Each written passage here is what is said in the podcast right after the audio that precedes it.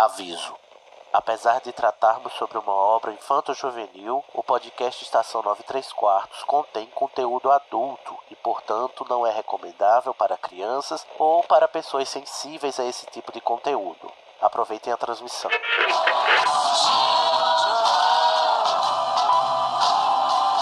Ah, deixa, mando. Me escutam? Temos um novo boletim do tempo. O raio acertou. Repito, o raio acertou.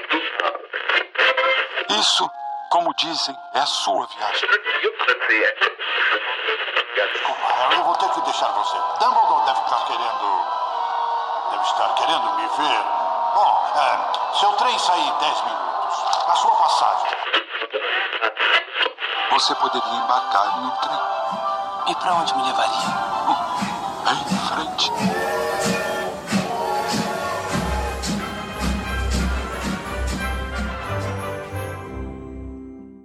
Ar, mais uma transmissão do Estação 93 Quartos. Yay! O podcast colaborativo do site Animagos, só para conversar sobre o mundo bruxo da J.K. Rowling. Nesse episódio, a gente vai ter ela, a Sonserina que a gente ama amar, Larissa Machado. Oi, gente, bom momento. Como é que vocês estão? Vocês estão bonzinho? Vocês tomaram água? Estão hidratados? Importante, viu? Vinda da- de perto das cozinhas, da Lufa Lufa, ela mesma, Lorena Ferrari. Olá, meus alurrumores. Trouxe comida para todos, quitutes, bebida. A dona da pauta, o É, mérito vamos todo ver se dela. vocês gostam. Já amei, amiga. Que bom. E a gente tem também uma novata aqui, carne nova, Lorena Macedo. Oi, gente. Então, mana, como tu, como tu é recém-chegada, a gente vai mandar aquela fichinha corrida, certo? Do mundo bruxo, tua casa de Hogwarts, teu patrono. E se tu souber, a casa de Ilvermorny, mas ninguém liga. Aquelas. Então, minha casa de Hogwarts é a Corvinal. Importante frisar que mulheres corvinas existem, estamos aqui. Gente, arrasou. E meu patrono é um falcão, bem corvina. E bem corvina também, porque minha casa de Ilvermorny é a cobra cabrito, que eu sempre esqueço de serpente fruta. Serpente fruta. Ou, ou seja, muito corvinal, né? Muito, muito corvinalzinha. Checklist completa. Então temos Coron aqui, né? Temos as quatro casas de Hogwarts representadas neste, ne- nesse episódio maravilhoso. Você Só de mulheres e mulheres de todas as casas. Você quer representatividade? Arroba, temos. Isso aí. E hoje a gente vai conversar sobre a influência das personagens femininas da J.K. e de outras autoras na nossa vida de leitoras, né? Eu sou Harry, Harry Potter. Nossa, você, você é Harry Potter. Incrível. E eu juro solenemente que não vou fazer nada de bom.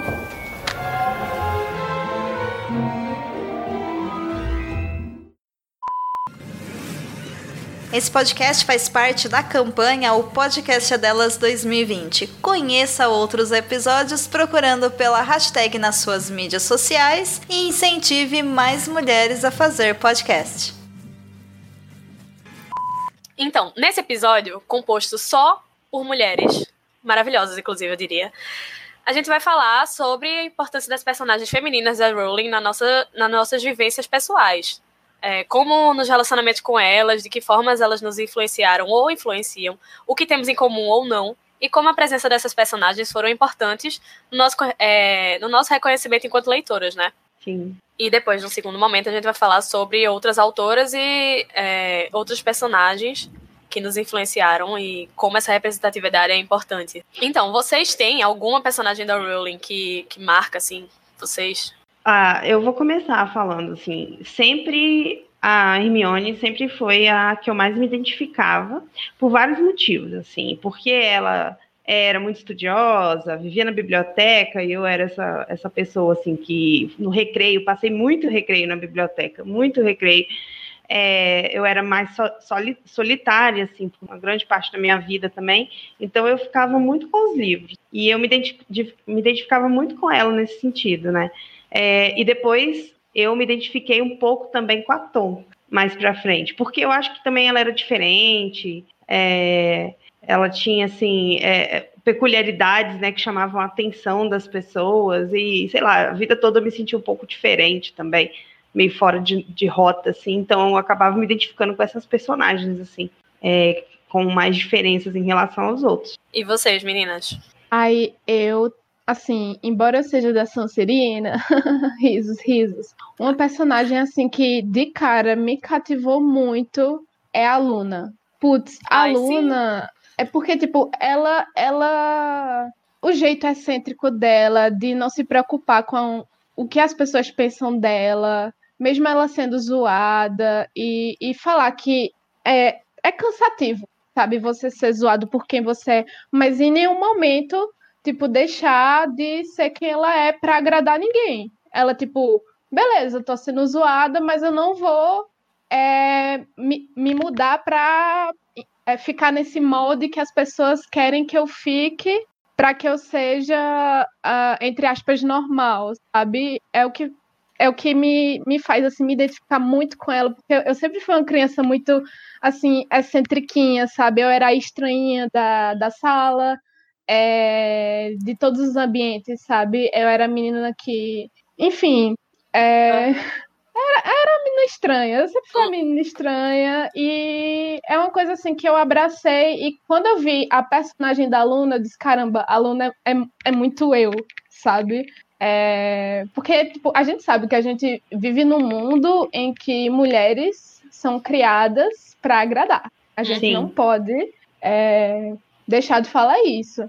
E você é, se, se abraçar do jeito que você é e, e levantar sua bandeira em não é, não se mudar para encaixar em algum molde, putz, eu acho isso muito forte, muito forte mesmo. Por isso que eu gosto muito da Luna. Aham. E as mulheres são criadas para agradar não só na literatura, né? O que é mais, o que viria a ser mais preocupante ainda.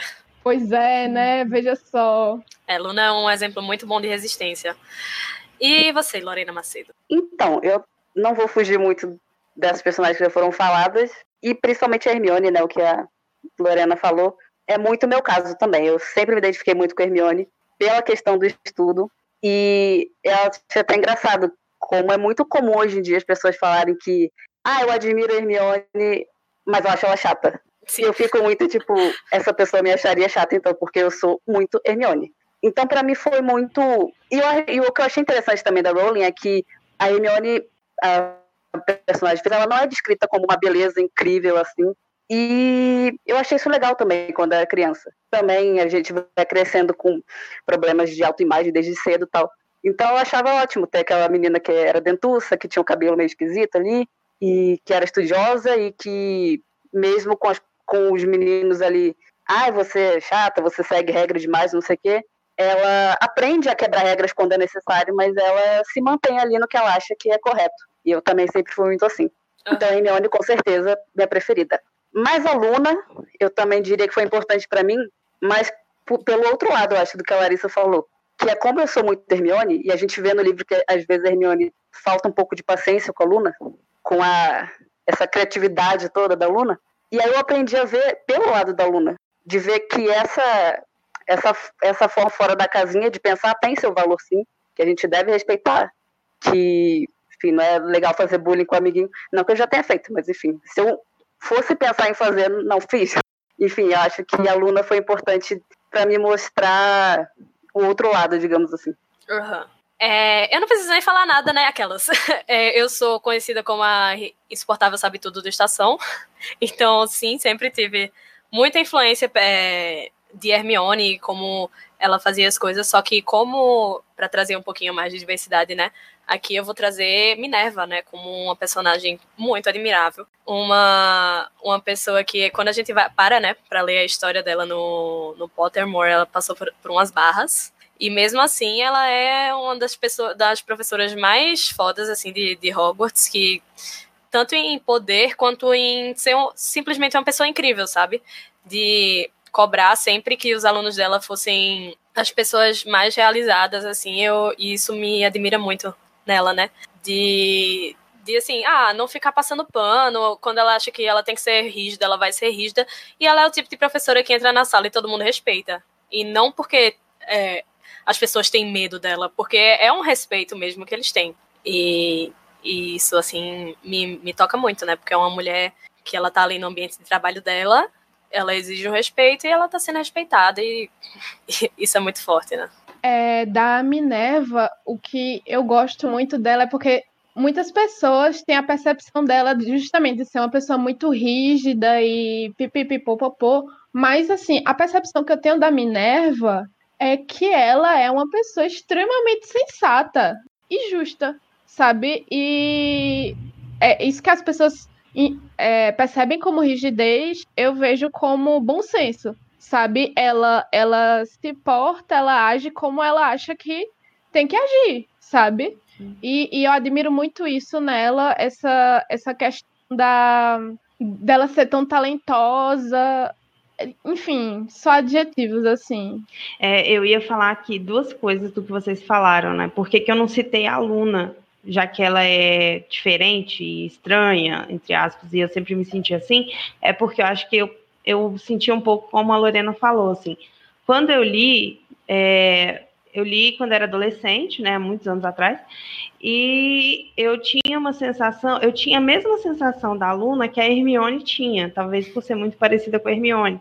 Às vezes ela me incomodava, mais do que eu, eu me sentia, é, sentia representada, afeto. né? É, mas depois que eu fui crescendo, né, fui ficando mais velha, aí a gente vai fazendo nossas releituras e vai percebendo outras nuances também, né, e outras características, e eu passei a admirar muito a aluna. E a Minerva também, eu acho que eu passei a admirar mais dela depois que eu fiquei adulta, depois que eu é, sou professora e tudo mais, e eu me identifico muito com isso que você falou, Larissa, da justiça dela. Ela é, apesar de ter aquela coisa do quadribol, dela torcer para Grifinória e tudo mais, mas ela é, para mim, uma representação, assim, do nome dela mesmo, né? Ela é uhum. muito justa, ela é muito justa, ela é uma pessoa muito, muito correta, sabe? Eu acho admirável mesmo, assim, ela tem as paixões dela, mas ela é o mais justa possível. Se ela tiver que castigar alguém da Grifinória, ela vai castigar, se ela tiver que tirar ponto, ela vai tirar até muito mais que Dumbledore, né? Eu acho. E eu admiro muito essa característica nela, que você falou, da justiça. O nome dela não tá lá de graça, né? É, Como exatamente. A gente sabe, né? JK não dá ponto sem nó. Exato. Outra das mulheres admiráveis também, né, no, na história, né? Então, Molly Weasley, que é a mãe de todo mundo. Que... Aí eu, eu queria falar um pouquinho sobre ela, porque às vezes eu Ai, acho que ela é, é, Por ela ser essa figura maternal, é, por ela ser essa figura, às vezes, dona de casa, uma mulher que não, não tá lá na escola, não é uma profissional, né? E tudo mais, é, talvez as pessoas tenham a tendência de não ver ela como uma mulher forte, né, uma mulher admirável. Mas eu acho que o, ela é uma pessoa tão amorosa, ela é uma pessoa assim tão é, forte, né, o estereótipo assim daquela matrona mesmo, da matriarca. Eu acho isso tão poderoso na Molly, eu acho tão bonito. Eu acho que passa uma mensagem para quem está lendo também de que o amor, o afeto, o acolhimento, a família, tudo isso são valores assim é, que você encontra, mesmo que não seja igual o Harry, né? Encontrou nela uma figura que não é a figura sanguínea, que a Petúnia nunca foi para ele, mas ele conseguiu porque ela demonstra assim esse acolhimento, esse amor muito grande e que isso também é importante, né? Não é só o conhecimento, é, a, a, sabedoria da Minerva ou da Hermione ou, conhece, ou a, a, mulher que trabalha e tal, né? Mas ela tem seu valor. Eu acho isso muito bonito. E assim, a gente tem até uma problemática aqui em relação a essa personagem, que é justamente por ela ter esse papel que é mais uh, relacionado a um papel feminino, ela é desvalorizada, né? Sim. Pelo fandom, de, por ser assim, uma mãe ah, não, ela não é tão legal, porque ela é só uma mãe. Mas, tipo, gente, ela, ela ser uma mãe já é muita coisa, sabe? Porque a gente vê mesmo, vocês que estão escutando, né, a Casa Elefante, que uh, Harry encontra nela, como você mesma disse, Lorena, encontra nela uma coisa que ele não tinha em casa, um amor de mãe. É. Que é, assim, uma coisa que todo mundo precisa, né, de uma, de uma figura assim. É, é, e não precisa ser sua mãe, sua mãe é, biológica, né? Isso que eu acho interessante. Ela é uma figura que ele encontra mais velho. Isso é uma figura encontra... amorosa, né? É, mas foi essa figura materna mesmo, né, para ele. E o quanto isso é importante para ele ao longo da série, né? Esse acolhimento que ele tem na casa dos Weasley é muito porque a Molly tá lá, assim, fazendo esse papel. Acho muito bonito. Eu acho importante também frisar na questão da Molly é que ela escolheu ser dona de casa. Ela escolheu estar no papel que ela está, sabe? É uma escolha dela e eu acho muito foda, sabe? Isso, e Não- e é uma escolha que- tão válida, né, quanto qualquer outra. É, tipo, não tem por que desmerecer, sabe? Porque foi escolha dela e não tem nada de errado com isso. Absolutamente nada. Sem falar que, tipo, gente, no, no último livro, quando ela vai proteger os filhos e ela solta aquele maravilhoso palavrão, meu amor, ninguém mexe com as minhas crias. Putz, eu acho assim, as- a, a epítome assim, do, do amor, da proteção, do, do cuidado, sabe? No, no, num momento assim muito fervoroso. E da sabe? força dela, né? Que ela É. mostrou ali a que veio. É né? porque todo mundo tinha a imagem dela, ai, dona de casa, cozinha, é, sabe, magias de cura, mas ela mandou um avada kedavra, meu amor, que, né, vamos respeitar. Que mulher, né? esse problema que muitas pessoas têm de meio que esquecer a Mônica é uma coisa que acontece com outros personagens de outros livros que, só para dar um exemplo rápido, a gente vai falar de outros livros depois, mas, por exemplo, é muito básico e inquestionável gostar da Arya Stark, por exemplo. Gostar da Sansa Stark já não é tão fácil assim. Sim, exatamente. Então, essas características muito femininas, elas são rejeitadas em grande parte, né? Eu acho que principalmente em livro de fantasia, né? É, a, a mulher guerreira é muito valorizada, mas a mulher que tem um papel é, que é considerado muito feminino, ela já é- não é tão valorizada, né? E ela tem tanto valor quanto. O valor dela tá ali. É, e, e eu confesso, assim, que me irrita um pouco do... é, fãs da- de cultura pop, em geral, vem, vem falar assim, ai, porque culpa fãs de, de Crônicas de Gelo e Fogo, eu, eu também gosto muito, mas assim, falar que o George Martin é, fez uma grande diferença por inserir personagens que estão numa escala de cinza, que são personagens que não são preto no branco. Olha, veja bem, não foi só ele que fez, sabe? Não, não é uma, uma criação dele. Eu vejo muito, muito disso, assim, por exemplo, as veja as personagens que a gente já mencionou. Todas elas têm qualidades e defeitos, e é o que torna elas extremamente humanas, sabe? Eu acho que é, é muito triste escutar assim que, que foi o Martin que criou isso na literatura, porque eu já escutei isso muito. Porque o, o fandom de, de Goth é assim, né? Um É pouco, emocionado. um pouco complicado. É, é emocionado, muito fervoroso e tal.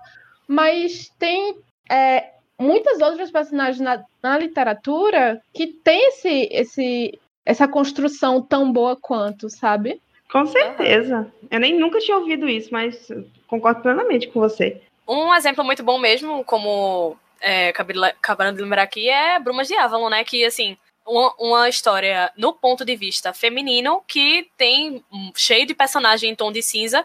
Alguns você ama, alguns você odeia, alguns você ama enquanto quer dar uns tapas. E é muito disso, sabe? Mas eu acho esse, esse exemplo de, de Sansa e Arya e como uma gera é, simpatia imediata e a outra, todo mundo torce o nariz, eu acho um exemplo ótimo. É, eu acho importante falar que, assim, pelo menos é, entendo isso como o meu ponto de vista, tá? Eu não sei se vocês concordam com o que eu vou dizer a seguir. Mas, assim, representatividade pra mim não é ter uma personagem. Não é ter uma personagem feminina nos livros. É ter um livro com diferentes tipos de personagens femininas. Até porque, né, é muito estranho só ter uma mulher no livro e o resto da, do livro é o quê? Só homem? Só tem macho no livro? Como assim? Sabe? É um, é um cara, a trupe de amigos dele, a protagonista. Aí, talvez, com sorte, a menina tenha uma amiga e os diálogos orbitam em torno de interesse amoroso. Gente, não, pelo amor de Deus, né? Acho que já passou do tempo da gente, né? Aí não é representatividade, é cota, né? Tipo assim, Pois ah, é, vou botar não uma é. mulher aqui pra ter a mulher, a cota da mulher aqui. Isso quando a gente não se depara com o complexo da Madonna prostituta. Eu não sei se vocês conhecem, que é, é quando a única personagem feminina é ou ela é a santa imaculada inocente, ou ela é a vadia megera que merece sofrer. Sabe? É um dos extremos. E zero profundidade, sabe? É um negócio assim que me deixa extremamente agoniada e uma coisa que me faz ainda mais admirar a obra da Rowling em HP é ela ter botado uma gama de personagens femininas e todas são extremamente diferentes entre si. Sabe que é tipo, ok, que é o básico, mas Uhum. puta que pariu, né? Finalmente, né? Os refrescos. É, porque a gente tem desde aquela pessoa que ela é quase ah, santificada, né? Que é Lillian Evans, que a gente, por não ter contato com ela, só pelas opiniões de quem conhecia, né? A gente, ah, ela, é- ela era perfeita, ela era maravilhosa, até uma Bellatrix Lestrange que sai matando todo mundo à torta e à direito, e, e a gente tem, passando nessa escala de cinza, a gente tem um- uma, uma penca de personagem no meio, né? É, essas duas são os extremos, né? É, são os dois extremos e no, no meio a gente tem. E eu acho que vale a pena falar não só de Harry Potter, porque agora a gente tem também os Animais, Animais Fantásticos, né? A,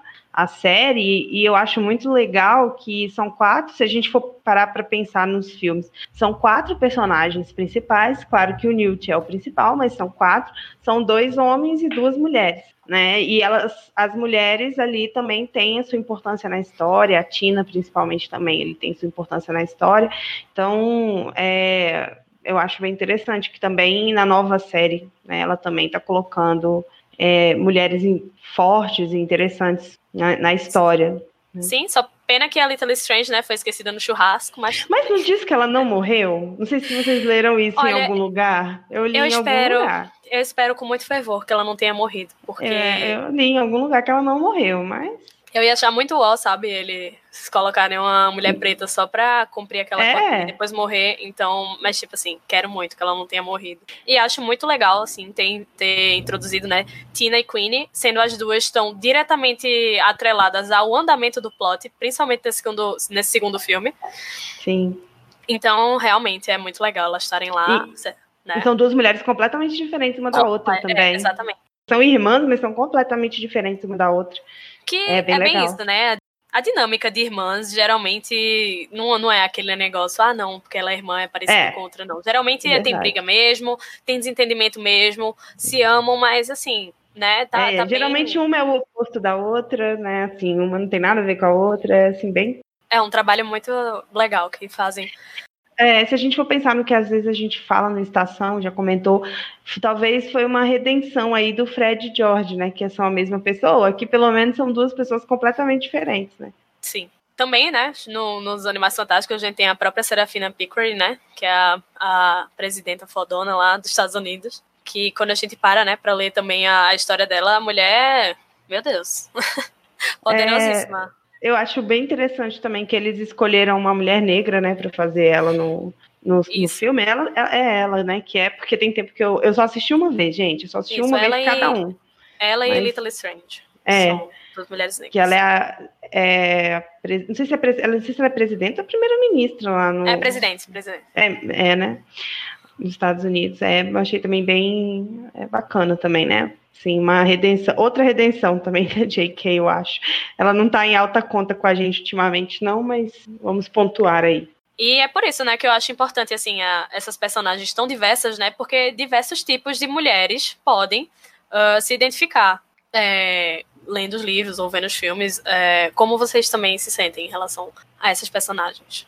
Eu acho, então, eu acho é, justamente isso. Acho que hoje em dia é, a gente já tendo todos os livros, os sete livros, né? Já tem agora a franquia de Animais Fantásticos. A gente tem grandes exemplos de mulheres ao longo da história. Eu sei que existe muita crítica, né, a J.K., porque é, o personagem principal é, um, é masculino, é um homem, é, nos dois casos, né, tanto Harry Potter quanto Animais Fantásticos e tudo mais, mas eu acho que existe sim uma diversidade de personagens femininas importantes ao longo da história, que são importantes para a história, sabe? A Hermione é só um, ela é o exemplo principal, mas é só um, assim, não é só ela que é importante para o desenrolar da história, né? São a, várias a própria história só existe, né, porque a mãe de Harry se sacrificou Exato. por ele. É, então né? começa tudo aí, na verdade, né? Uma mulher que começa. é, a história começa a partir da- do sacrifício de uma mulher, de uma mãe e tudo mais. Então, eu acho que elas, as personagens femininas são importantes tanto no universo Harry Potter quanto agora no Animais Fantásticos. Elas estão presentes e elas são imprescindíveis para a história. E são bastante diversidade, né? Bastante tipos diferentes. Isso, muito diferentes, né, entre si. Lorena Macedo e Larissa, tem alguma coisa a acrescentar nesse tópico? Eu queria falar só um ponto fraco que eu acho da representatividade feminina, principalmente no segundo filme, que é a, a Nagini, né? Que ela não serve pra nada. T- Também foi esquecida no churrasco, né? É, ela tá lá. Se fosse um, um cone de trânsito, ia dar a mesma. Então, isso eu acho um pouco complicado, mas. Mas aí, se a gente for entrar, eu vou começar a falar mal desse filme. Eu já sei que. eu Sim, já esse era outro sei. episódio. É. Eu já sei que as pessoas já desculparam esse filme, depois já assistiram mais de uma vez, porque eu acho que grande parte do problema aí pode ser da direção, né? Que muitas vezes é falado que o diretor não soube trabalhar o roteiro, mas faltou aprofundar em muita coisa, na verdade, né? Assim, Mas é- muitas mulheres que aparecem não são. A Nagini, a própria. Ai, eu esqueci o nome dela, que leva, leva o, o bebê no navio. Irma, Irma. A Irma, pois é. É, também aparece ali, morre, pronto, né? Aquela coisa. Acho que tem vários personagens que faltou aprofunda- aprofundamento. Mas, para mim, isso é um problema do filme, né? Né? Aham, Mas e cheio de coisa que foi gravada e depois foi cortada. David Pois é. não se ajuda. E né? a gente não Mas- sabe, a gente, a gente fica naquela esperança de no próximo filme, por exemplo, a própria Nagini, que ela tem uma importância muito grande na história como um todo, né? No universo Aham. Harry Potter como um todo. Afinal, afinal é a mãe do Voldemort, né? É. pois é, ainda tem isso aí, né? A gente ainda vai dar a luz. Ah, ela, no final das contas, vai se chamar Mero, porque ela vai dar a luz a, a esse ser das trevas, enfim. Mas, assim, ela tem uma importância grande, porque ela tá ali até o final da saga, pensa. É, Ela tá no Animais Fantásticos e tá no, no Harry Potter. Então, teoricamente, é pra gente saber mais dela, né? Daqui pra frente. É uma personagem que a gente não pode seguir em frente sem falar sobre é a Gina, porque puta que pariu a Gina. Apesar sabe? de muito injustiçada, né? Nos livros, nos filmes que diga. Não, nos É, filmes, né? Esquece. Nos né? livros a gente, a gente conhece uma menina divertida, engraçada, é decidida, independente, uma das melhores jogadoras de quadribol da Grifinória. E, tipo, a, a importância dela na série é, é muito além de interesse romântico do, do Harry, sabe? É, no, nos livros, ela, ela se porta de, tipo assim, não ter medo de dizer o que ela pensa, sabe? E ela não tá E- nem aí, né? Porque as pessoas acham dela. é, até é, inclusive, né, a gente ouve ela dizer que mulher nenhuma tem que dar satisfação pra ninguém sobre a vida sexual dela. Sim, sabe? ela é muito Porque segura. Vivem, vivem falando, ai, porque a Gina troca de namorado muito rápido, ai, porque a Gina tá se pegando com o Dino Thomas no corredor. Gina tá foda-se. Porque realmente é isso, sabe? É, é interessante que os irmãos querem, né? Os irmãos machistas querem podar, querem cercear a liberdade dela, e ela não, não aceita, né? É, o próprio Harry, né? Fica meio bad, porque Rony, ah, não. é, qualquer pessoa que namorar minha irmã, eu tenho que ter raiva. E Harry, É. como é o crush nela, fica se sentindo mal. Assim, ela, pra mim, é um, um dos maiores símbolos em, de.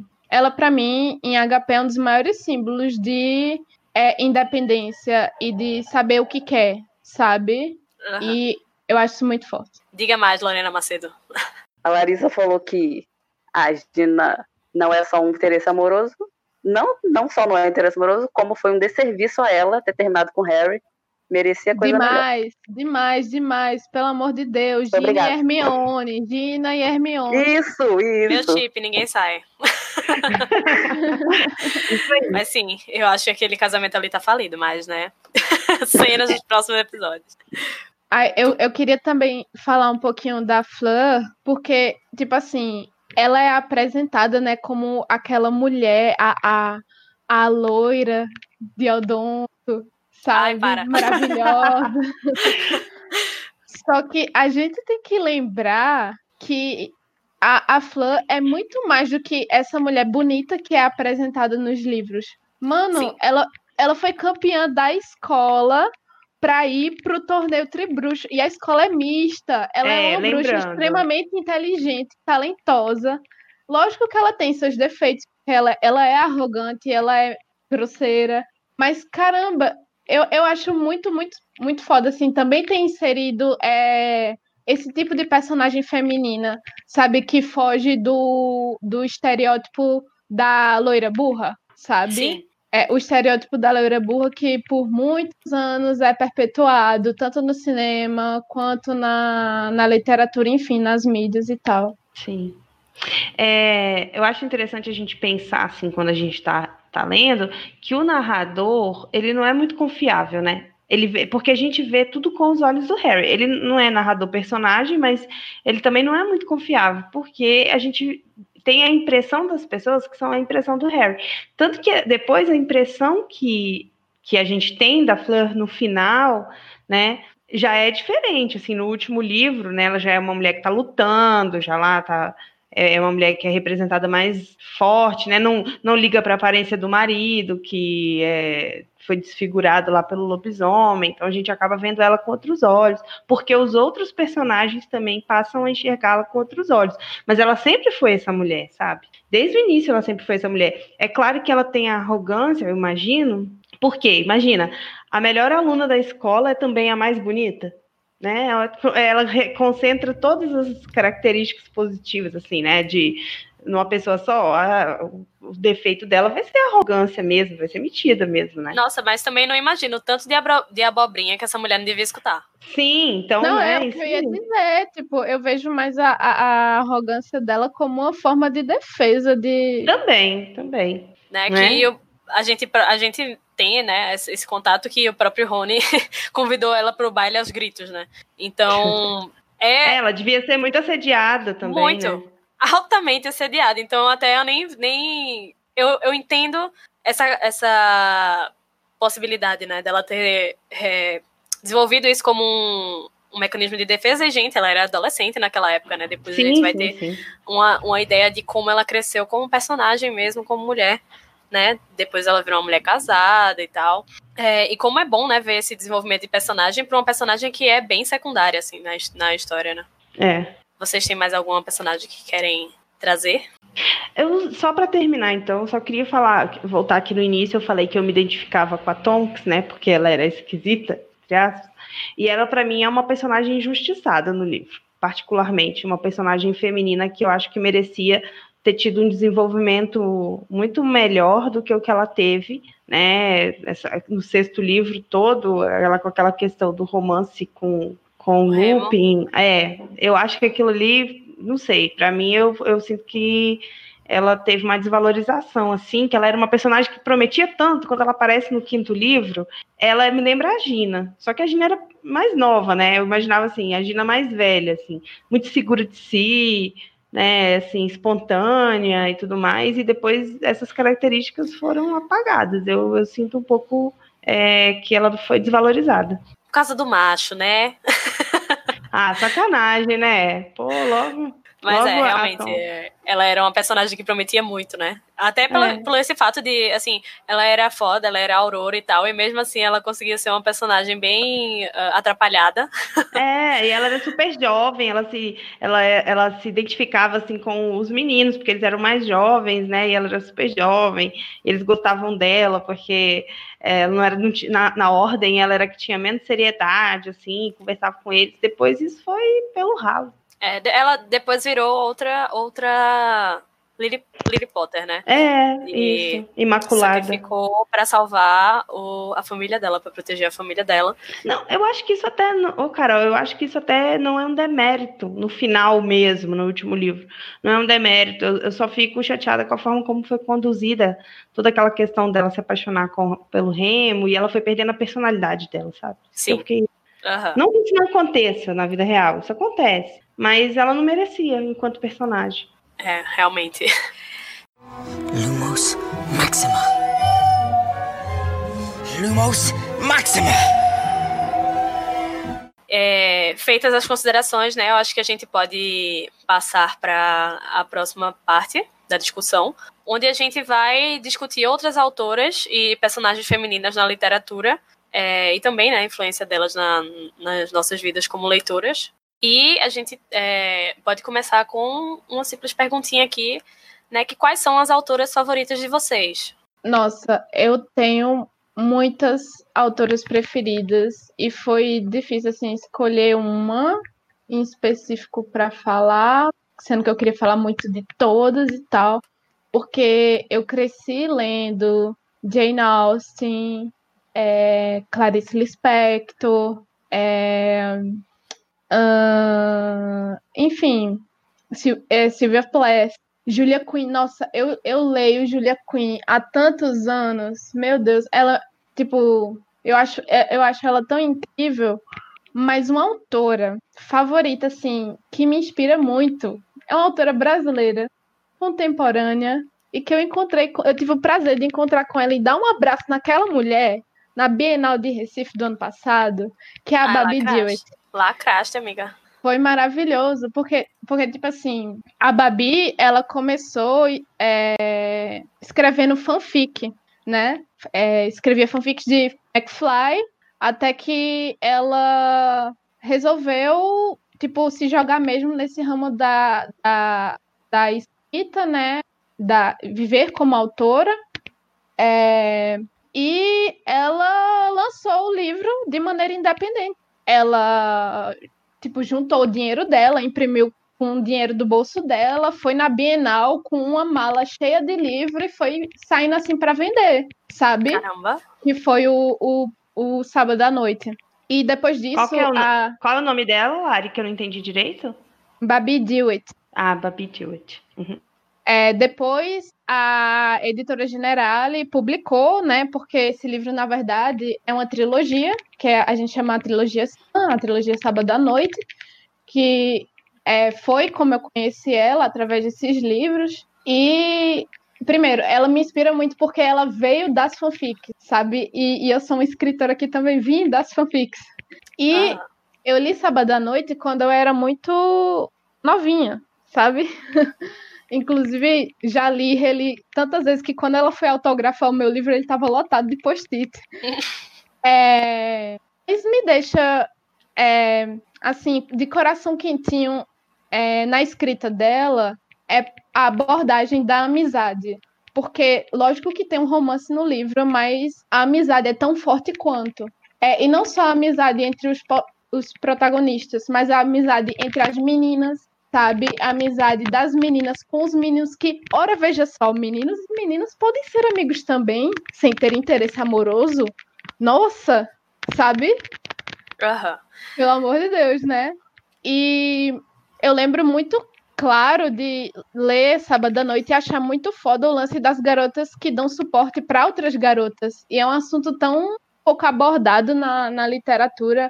É, e além de amigas sofrendo por um macho, é, mas sim de um ajudando a outra nas suas jornadas, sabe? Eu acho isso muito bonito, muito forte, muito inspirador e muito importante porque é literatura infantil juvenil, sabe? É para para a galera jovem que está começando a formar é, o seu caráter e ter esse contato com esse tipo de literatura é muito importante. Nossa, super e, válido, né? Até porque né? A gente, como mulher, principalmente mulheres jovens, a gente é bombardeada por todos os lados, por, por altos e altos exemplos de rivalidade feminina, que o certo mesmo é, é brigar com outras mulheres. Exatamente. É... É, e ter um exemplo assim, né, acessível de, de sororidade mesmo, né? É, é, é muito válido e eu acho importante. E esse livro que tu falou, é, ele é até bem conhecido, né? De, sim, dessa sim. autora, esse sábado à noite. Eu nunca li, mas eu vejo muita gente falar dele. É, depois disso, ela, ela lançou outros livros. Ela tá agora com a trilogia Cidade da Música, que tem o Sonata em Punk Rock. É, acho que o último que ela lançou é o Alegro em Hip Hop, Alegre Hip Hop, né? E ela, além disso, veja só, também é podcaster. Ela tem um podcast no, no Spotify chamado K-Papo, junto com a Erika, que elas é, abordam assuntos muito pertinentes da indústria do K-pop. É, é, tipo, são é, assuntos que vão além, além da música, elas falam muito da indústria. Eu acho isso muito importante também, é, esse vista que ela traz no, no podcast. Ai, arrasou, Lari. Eu acho que eu já ouvi, amigos? eu acho que eu já ouvi um podcast com ela, sabia? Agora que você está falando, eu acho que eu já ouvi. É, bom, então vou falar um pouquinho também sobre mim, né? Eu sempre li muito, né? Sempre li, assim, sempre fui uma leitora muito voraz, desde criança, adolescente e tudo mais. Então, ao longo da minha vida, tiveram assim várias autoras que foram importantes para mim na minha formação desde que eu comecei, desde que eu fiquei mais velha, entrei em contato com o feminismo e tudo mais, eu tenho priorizado, assim, ler mulheres, né, em detrimento de homens, e ano passado mesmo eu, eu consegui ler é, praticamente, eu só li um autor, todos os outros livros que eu li foram de mulheres, então estou dando prioridade. Mas, assim, quando eu era, quando eu era criança, é, tinha um livro que foi muito importante para mim, eu li ele com nove anos, que se chama Bibi Meia Longa. Eu acho que hoje em dia ele se chama, ele, ele foi relançado como As Aventuras de Pipi Meia Longa, né? E ele é de uma autora sueca, eu não sei falar o nome dela, é Astrid, eu não sei falar o nome dela, deixa eu olhar aqui o, o, nome de, o sobrenome dela certinho. Mas enfim, é a história de uma menina que perdia os pais e ela morava sozinha numa casa e ela era super forte, ela tinha um cavalo e um macaco ela morava nessa casa e ela tinha dois, dois é, vizinhos, um menino e uma menina da idade dela, que ficavam admirados com como ela conseguia, né, morar sozinha e fazer tudo sozinha, e eles achavam a vida dela muito encantadora e tudo mais, mas ela passava pelas, pelas é, provações de ser uma menina órfã que mora sozinha, né, então ela, assim, eu acho que foi o primeiro livro que eu li escrito por uma mulher que me marcou muito quando eu era criança. E ao longo da minha adolescência, assim, eu, eu me lembro muito que eu li Agatha Christie, né? Muito, muito, lia muito Agatha Christie. Ah, o nome da, da autora é Astrid Lindgren. Ela é, é sueco, esse, esse livro, essa coleção. E é bem conhecido também, né? Ela é bem conhecida bem hoje em classicão, dia. né? Ela, antigamente, ela teve é, série de televisão, muito antigamente, não é da minha época, não. Tá? Ela teve série de televisão. da minha época é só esse livro que eu tô falando aí, quando eu era criança. Mas ela teve série de televisão, desenho animado tudo mais. É muito famoso. E uhum. eu li muita, muita Agatha Christie quando eu era adolescente, né? Muito, muito, muito. Acho que sim. Eu sei que ela tem muitos livros, eu não li todos, mas eu devo ter lido, assim, sei lá, uns 50. Li muito. Nossa, arrasou. É, li assim, é porque eu, devorava, né? E eu era um atrás do outro. E assim, atualmente eu tenho tentado dar prioridade a autoras, a escritoras, é, com uma maior diversidade também. Por exemplo, escritoras brasileiras, é, que às vezes a gente se esquece, a gente lê muito romance é, é, de escritoras americanas, né, de fora do país, e às vezes esquece as próprias autoras do nosso país, que a gente tem grandes autoras como é, própria Clarice Lispector, que a Lara já citou, é, Raquel de Queiroz, né, Lígia Fagundes Telles, e outras também mais contemporâneas. Ano passado eu li um livro que foi muito importante para mim, que é da Millie Lacombe, que chama O Ano em que Morri em Nova York. Esse livro me marcou muito, ela, ela é brasileira. E também eu tenho dado prioridade também a autoras negras, né? Então, é, tanto a Chimamanda, que é nigeriana, outras autoras nigerianas também, como a Bushie Meketa, não sei se fala o nome dela assim, não sei se eu pronuncio corretamente, é, não sei se é assim que fala, mas enfim. Nunca e, sabemos, né? no, é, não sei, né? E uma autora que, particularmente ano passado, o livro dela me marcou muito mesmo foi a Maya Angelou, que é uma autora norte-americana, já falecida, né, nascida no início do século passado. E o livro que eu li foi um livro, uma autobiografia dela que chama Porque o Pássaro Canta na Gaiola que é uma história da, história da infância e da adolescência dela no, no, sul dos Estados Unidos no início do século passado. E foi um livro que, nossa, foi um dos melhores livros que eu li ano passado e eu acho que a gente está numa época assim que a gente precisa de esperança, né, de coisas que nos motivem. E ele entrou assim para minha lista de coisas que me motivaram em 2019, coisas que me fizeram seguir em frente em 2019. E ela entrou assim para minha lista de tops já autora. entrou para minha lista de futuras leituras. Nossa, pois eh, leia, porque o pássaro canta na gaiola, autobiografia da Maya Angelou, você vai gostar muito. Lerei. E você, Lorena Macedo? É, então, antes de falar um pouco mais da escritora que eu escolhi falar mais, né, queria só também falar alguns nomes que eu acho que pode interessar as pessoas. Escritora brasileira, negra, Conceição Evaristo, que está sendo muito bem reconhecida ultimamente quase entrou na Academia Brasileira de Letras. Infelizmente não entrou. Eu acho que. Como é? Sofre muita influência disso, né? Que até hoje é um, é um parto para uma mulher entrar na na academia, né? Mas desculpa, Lorena, te interromper. Não, é interessante isso. Vocês sabem que esse ano eu faço letras, né? Esse ano eu tive que fazer um trabalho e aí eu escolhi falar justamente sobre mulheres na literatura. E aí eu soube de uma história da Júlia Lopes de Almeida, é uma escritora que foi esquecida. O grande público não conhece Júlia Lopes de Almeida. Na academia, a gente está começando a, a ter um grande número de trabalhos sobre ela. Ela foi pedida na Unicamp agora, então está tendo esse resgate dela. Mas a Júlia Lopes de Almeida foi uma mulher que fez muito sucesso na época do Primeiro Império.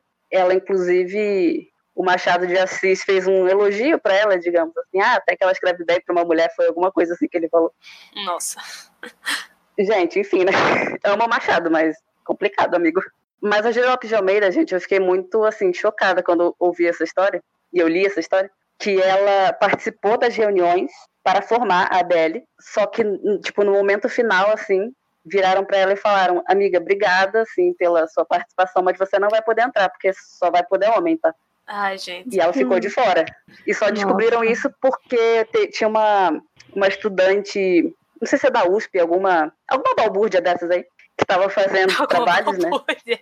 Estava fazendo um trabalho e descobriu um documento, tipo, com a assinatura dela nessas reuniões, né? Para idealizar a Belle. E, mas ela não entrou, e o marido dela entrou. O marido dela foi um escritor de... Eu esqueci o nome, inclusive. Todo dia, né? Uma mulher sendo Pois é.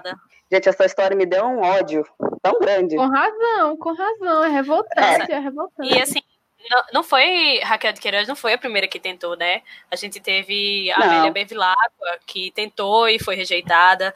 É, depois a gente teve Dina é, Silveira Queiroz, também tentou, foi rejeitada. Não foi por falta de tentativa, né? Foi por causa de churume de macho que não queria deixar entrar. E Raquel de Sabe? Queiroz entrou já quase no final da vida dela, né?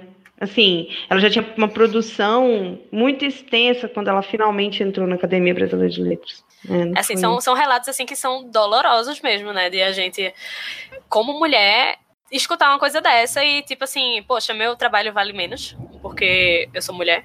Eu acho que isso é uma é uma é uma reflexão que tem que ser feita. A gente tem que lembrar que o Dia das Mulheres, acima de tudo, é para refletir é, o quão a gente avançou, sim, mas o quão a gente tem que avançar muito mais ainda, né?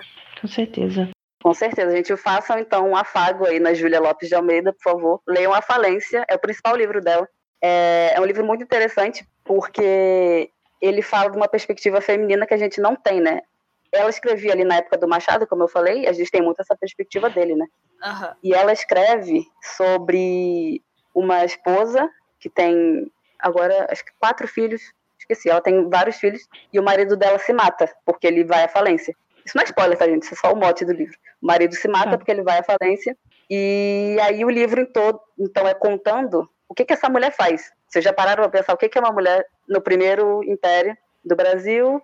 Primeiro Viúva, império, né? desculpa, primeira, repu- primeira república, viúva, não tem uma ocupação, não tem estudo. O que, que ela faz quando o marido dela se mata? Ela faz o quê? Nossa, gente, É, realmente. lê o livro, vocês vão descobrir, é interessantíssimo. Olha, eu espero É. que vocês que estão escutando esse, esse podcast estejam com um papelzinho aí anotando, porque vocês vão sair daqui com uma lista de só com leituras maravilhosas. Anote, né? Porque se arrepender vocês não vão. Tenho certeza. Por favor. Anote o número. Larissa, tu tem mais coisa pra falar, mana? Nossa, eu tenho tanta coisa pra falar. porque a Lorena Ferrari foi falando, eu fui lembrando de, de um dos primeiros livros que eu li na minha infância, que foi um livro escrito por uma mulher, e, e, tipo, eu li muito novo esse livro, que era um paradidático da escola, da autora Giselda Laporta Nicoleles. Não se esqueçam da Rosa. Mas eu já li muito de Isadora Posta Nicoleles quando era adolescente, muito mesmo. É ótimo. Esse livro, é, Não Se Esqueçam da Rosa, foi muito marcante para mim, porque, primeiro, eu li muito jovem e é um livro muito impactante, porque ele fala da história de uma menina que ela tá correndo risco de vida, que é consequência da explosão é, da bomba em Hiroshima, né? O pai dela foi exposto, né, a, a aquele, enfim, atentado, e é, essa menina a Hanako, se eu não me engano, é uma menina assim que a gente se envolve muito com a história dela porque é muito sensível e ela é muito nova e ela tá com uma doença muito tensa. Enfim, é, é um livro muito forte e eu li quando era muito criancinha e eu fiquei, nossa senhora, eu lembro que eu chorei, chorei horrores, né? E, e outra coisa, enquanto a Lorena Ferrari estava falando que eu lembrei, foi dos livros da Rupi Kaur.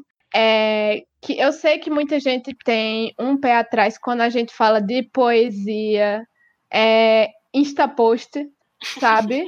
Mas é, eu lembro que eu peguei, eu peguei o livro para ler e eu já tava, né? Beleza, é poesia, instapost, vamos lá, né? Let's go. Mas quando, quando eu fui ler, eu me deparei com, com coisas tão preciosas, sabe?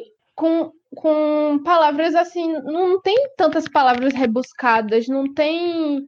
É tipo, ela fala muito com pouco, sabe? E, e as coisas que ela diz são muito relevantes, principalmente porque ela, ela é uma, uma autora nova, né? Ela tem 27 anos, ela, ela é da Índia. Enfim, acho muito importante a gente ler é, autoras que, que fujam né, dessa, desse eixo americano e inglês, sabe? Aham. E, e tem um, umas autoras muito fortes, né, vindo agora, como Chimamanda, por exemplo, né? Sim, puta que pariu.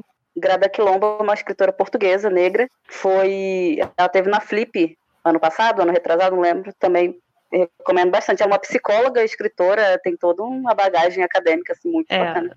ela tá no meu, ela tá na minha lista desse ano. Ai, Sim, na arrasam. minha também. Grada, com certeza. É, vocês falando assim, eu me lembrei muito de um livro que eu li no meu ensino médio, que chama As Boas Mulheres da China, que foi assim um, um dos livros que eu li tendo a consciência do que é ser mulher e do que significa ser mulher. Ele foi escrito por uma jornalista chinesa, ela era radialista.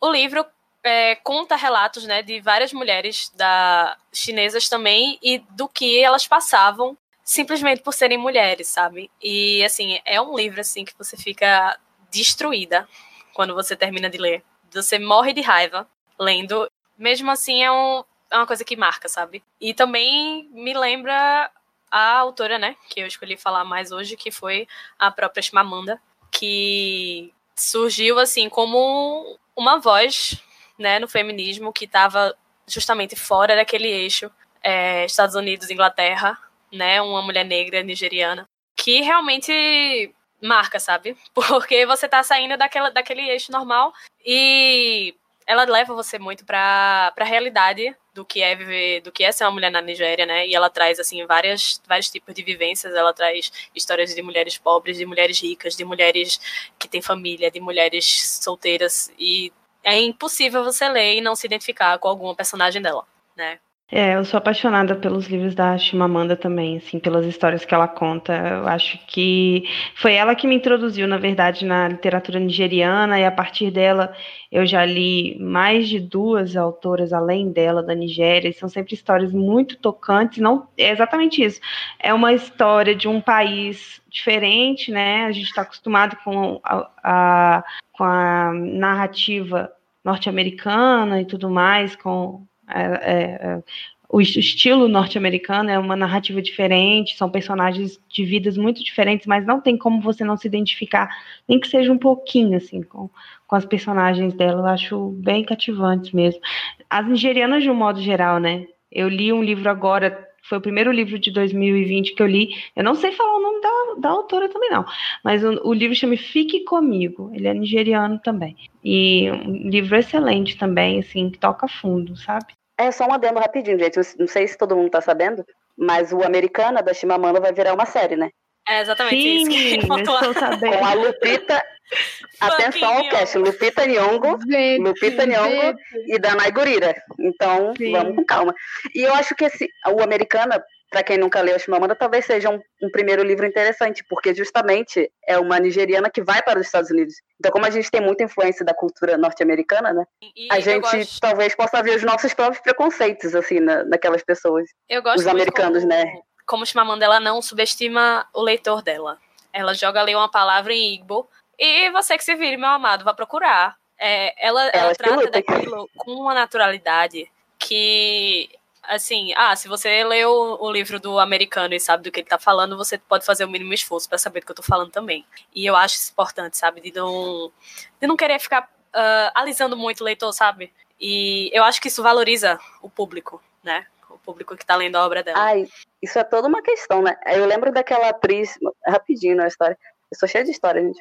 É, aquela, aquela atriz da, do Orange is the New Black, né? A Uso Aduba, Aham. ela contando que ela conversava com a mãe dela sobre isso, que a mãe dela falou, por que, que você não, não troca o seu nome para ficar mais fácil para os americanos? Ela virou para a mãe dela e falou assim, se eles conseguem, conseguem falar Tchaikovsky, eles vão falar Uso Aduba, assim. Maravilhosa. E é isso, né, gente? Maravilhosa. Maravilhosa. Então, bora Pode, entrar na. Bora entrar no, no quadro da gente falando das, das autoras que a gente escolheu. Então, bora. Com mais ênfase, né? Lumos Maxima. Lumos Maxima. Então a gente escolheu cada uma uma autora que nos marcou, né, para trazer, e eu a que eu escolhi foi justamente Maya Angelou, que é uma autora norte-americana, nascida em 1928 no sul dos Estados Unidos. né, Ela nasceu, é, ela morou parte da vida dela com a mãe, parte da vida dela com a avó. Então ela nasceu no estado, estou tentando achar aqui, né?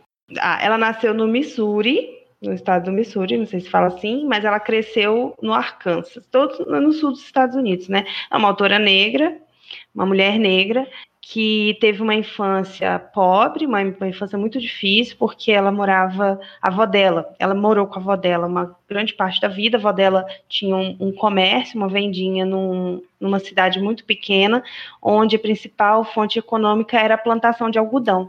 Então, as pessoas que trabalhavam naquela plantação eram os antigos escravizados, né, que moravam naquela região, tinham sido libertos e continuaram trabalhando na, na plantação onde eles trabalhavam antes. E ela tinha contato com essas pessoas, ela era muito pobre, era uma cidade com, é, obviamente no sul dos Estados Unidos tinha toda a segregação racial da época, né? Então tinha a parte da cidade onde só moravam os brancos e a parte da cidade onde só moravam os negros. Ela foi violentada pelo, pelo companheiro da mãe dela quando ela tinha oito anos de idade e por causa disso ela, ela parou de falar.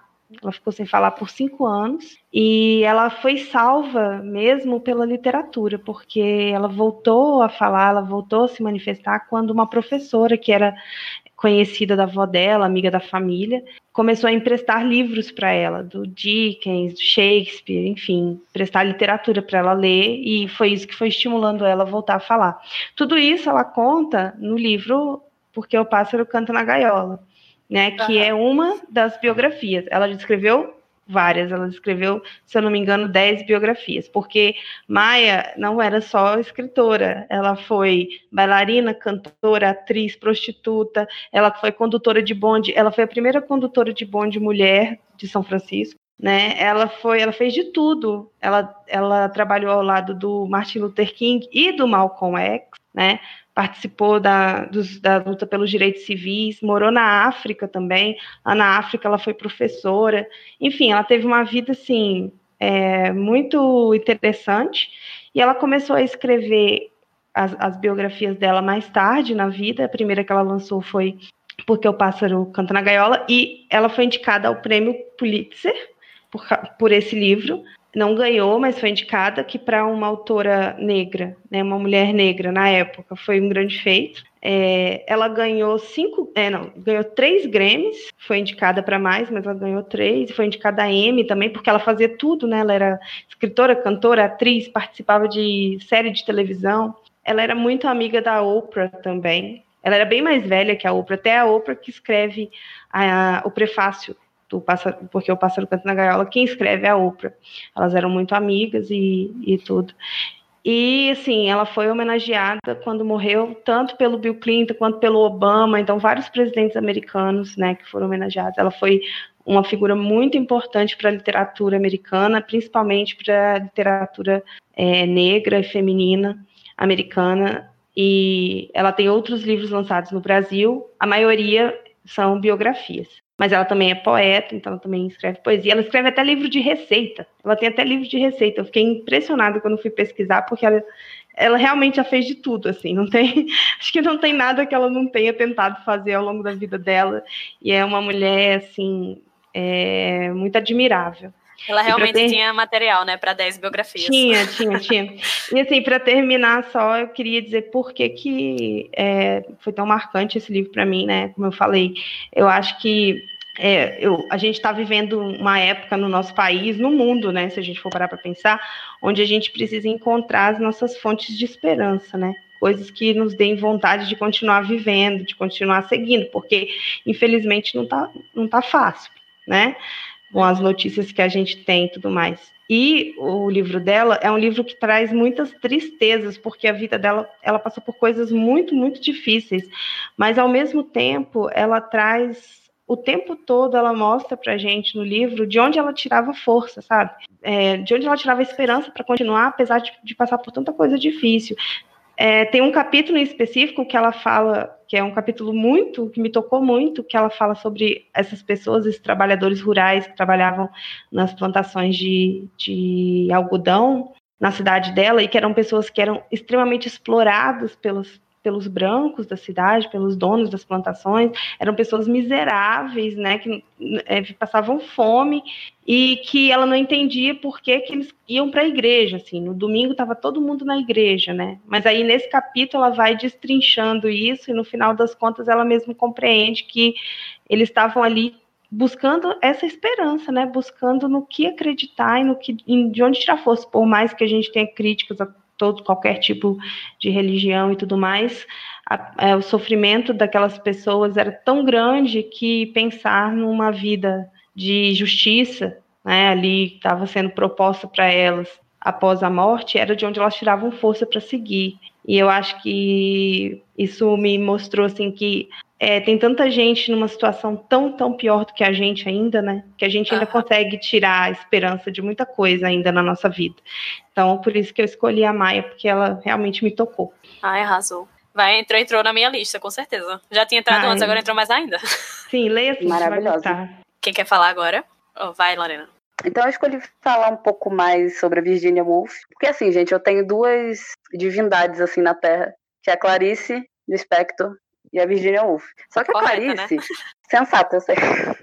Só que a Clarice, bem ou mal, a, muita gente lê, porque no vestibular pede, pelo menos uma hora da estrela, mas leem os contos, tá, gente? Contos são ótimos. Então eu escolhi falar um pouco da Virginia, que óbvio também é super famosa, mas acho que vale a pena comentar alguns títulos, algumas dicas.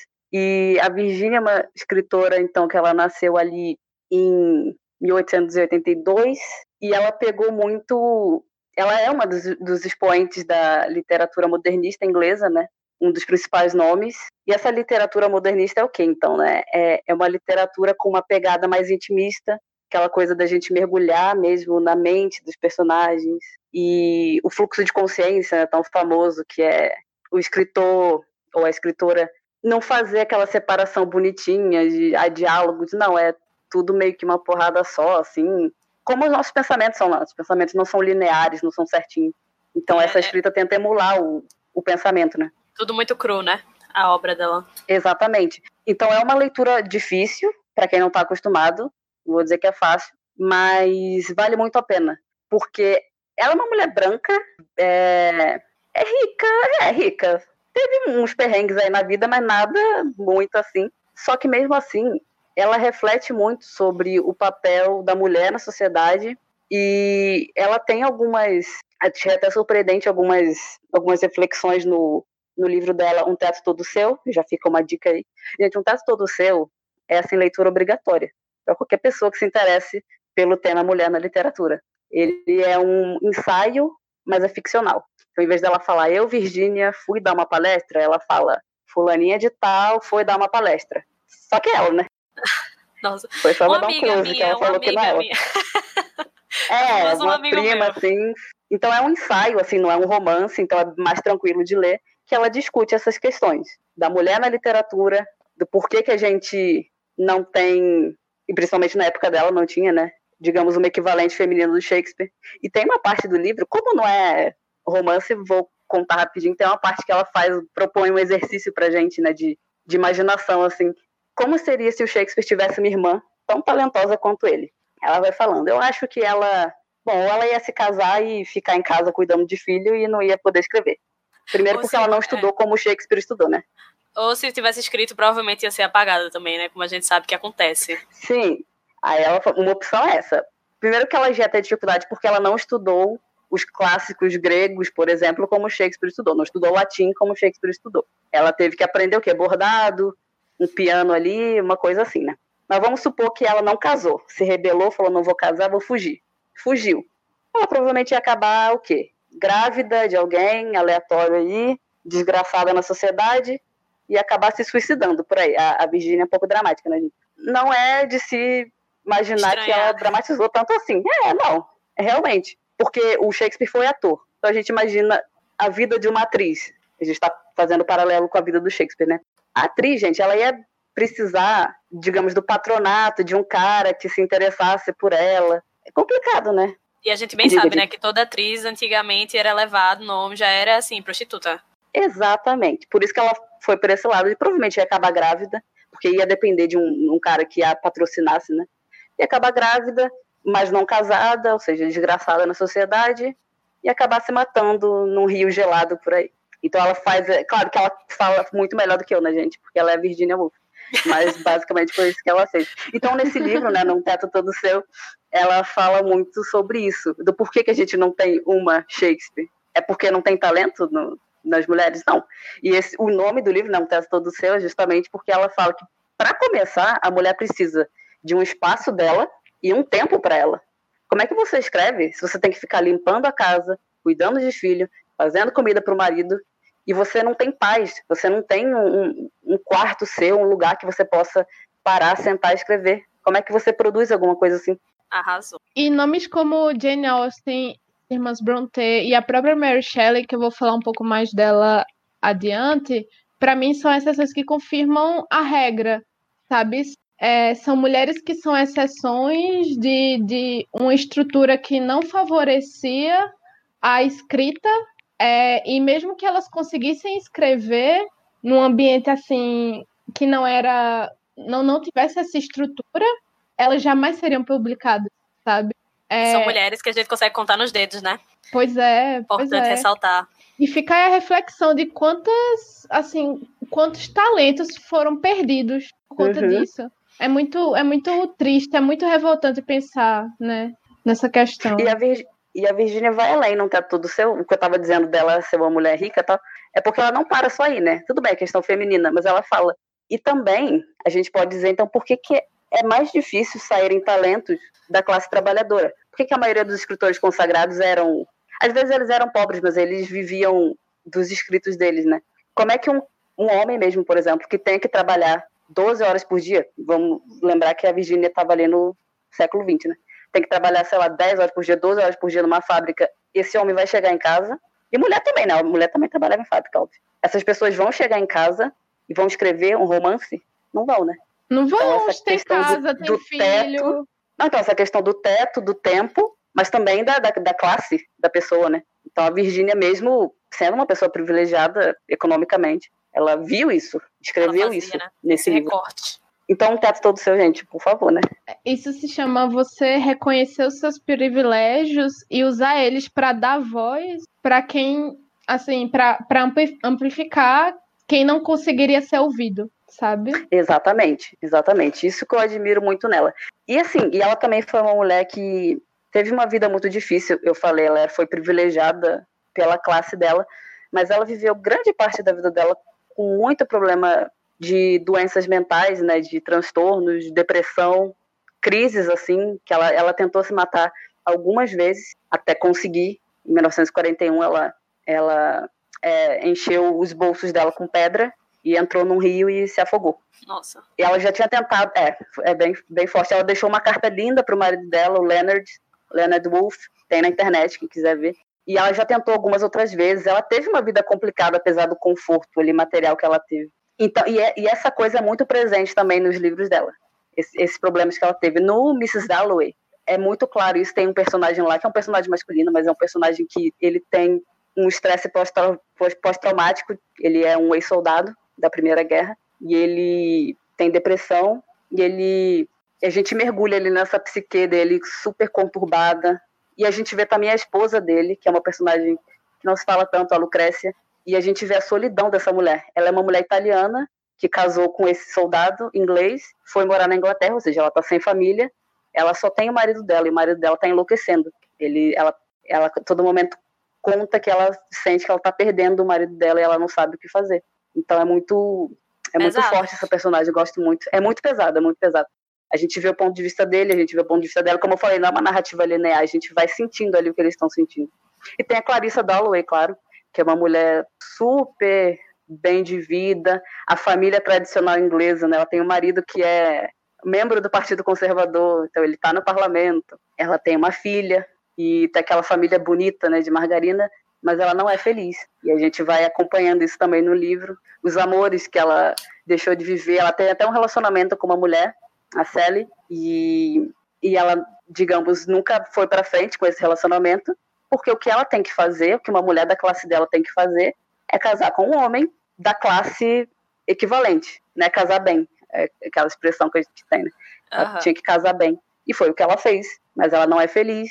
E, enfim, é um livro difícil de ler, como eu falei, por causa daquela questão do fluxo de consciência, mas que vale muito a pena. Mrs. Dalloway. Já tá anotado. Leia. Ele é um livro interessante porque ele é um livro de, o quê? 300 páginas, alguma coisa assim? Ou 200, eu não sei. É um livro de tamanho normal, só que ele se passa todo num dia só. Nossa. Então, ele é, aham, ele é tão rico da forma como a gente vai pulando de personagem para personagem. Eu fico sempre imaginando um piolinho, sabe? Pulando de cabecinha em cabecinha. É, ele é tão rico que o livro inteiro se preenche num dia só.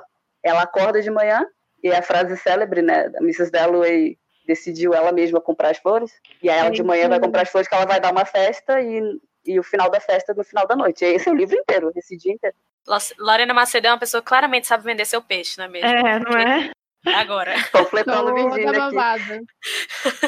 E só rapidinho, para falar também do Orlando, que é um livro maravilhoso, que é muito doido, assim, porque ela fez, em homenagem a, a Virginia, escreveu esse livro como uma homenagem a um romance que ela teve com uma escritora chamada Vita Sackville West.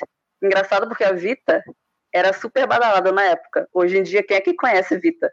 Ninguém. E a Virginia né, muito mais famosa. E na época elas, elas ficavam meio assim, tipo, ah, a Virgínia ficava meio, ah, por que, que eu não consigo vender tanto quanto a Vita, não sei o que, uma coisa assim. Mas elas tiveram romance por alguns anos e tem várias cartas delas, assim, gente, cartas maravilhosas. Eu fico, olha, pra morrer, Eu não sei se eu tenho emocionada. estruturas. Amiga, depois eu te mando umas no WhatsApp ali que você vai ficar como? Bem destabilizada. Porque imagina você receber uma carta de amor de Virgínia Woolf. Olha, Olha, não tem privilégio, né, gente?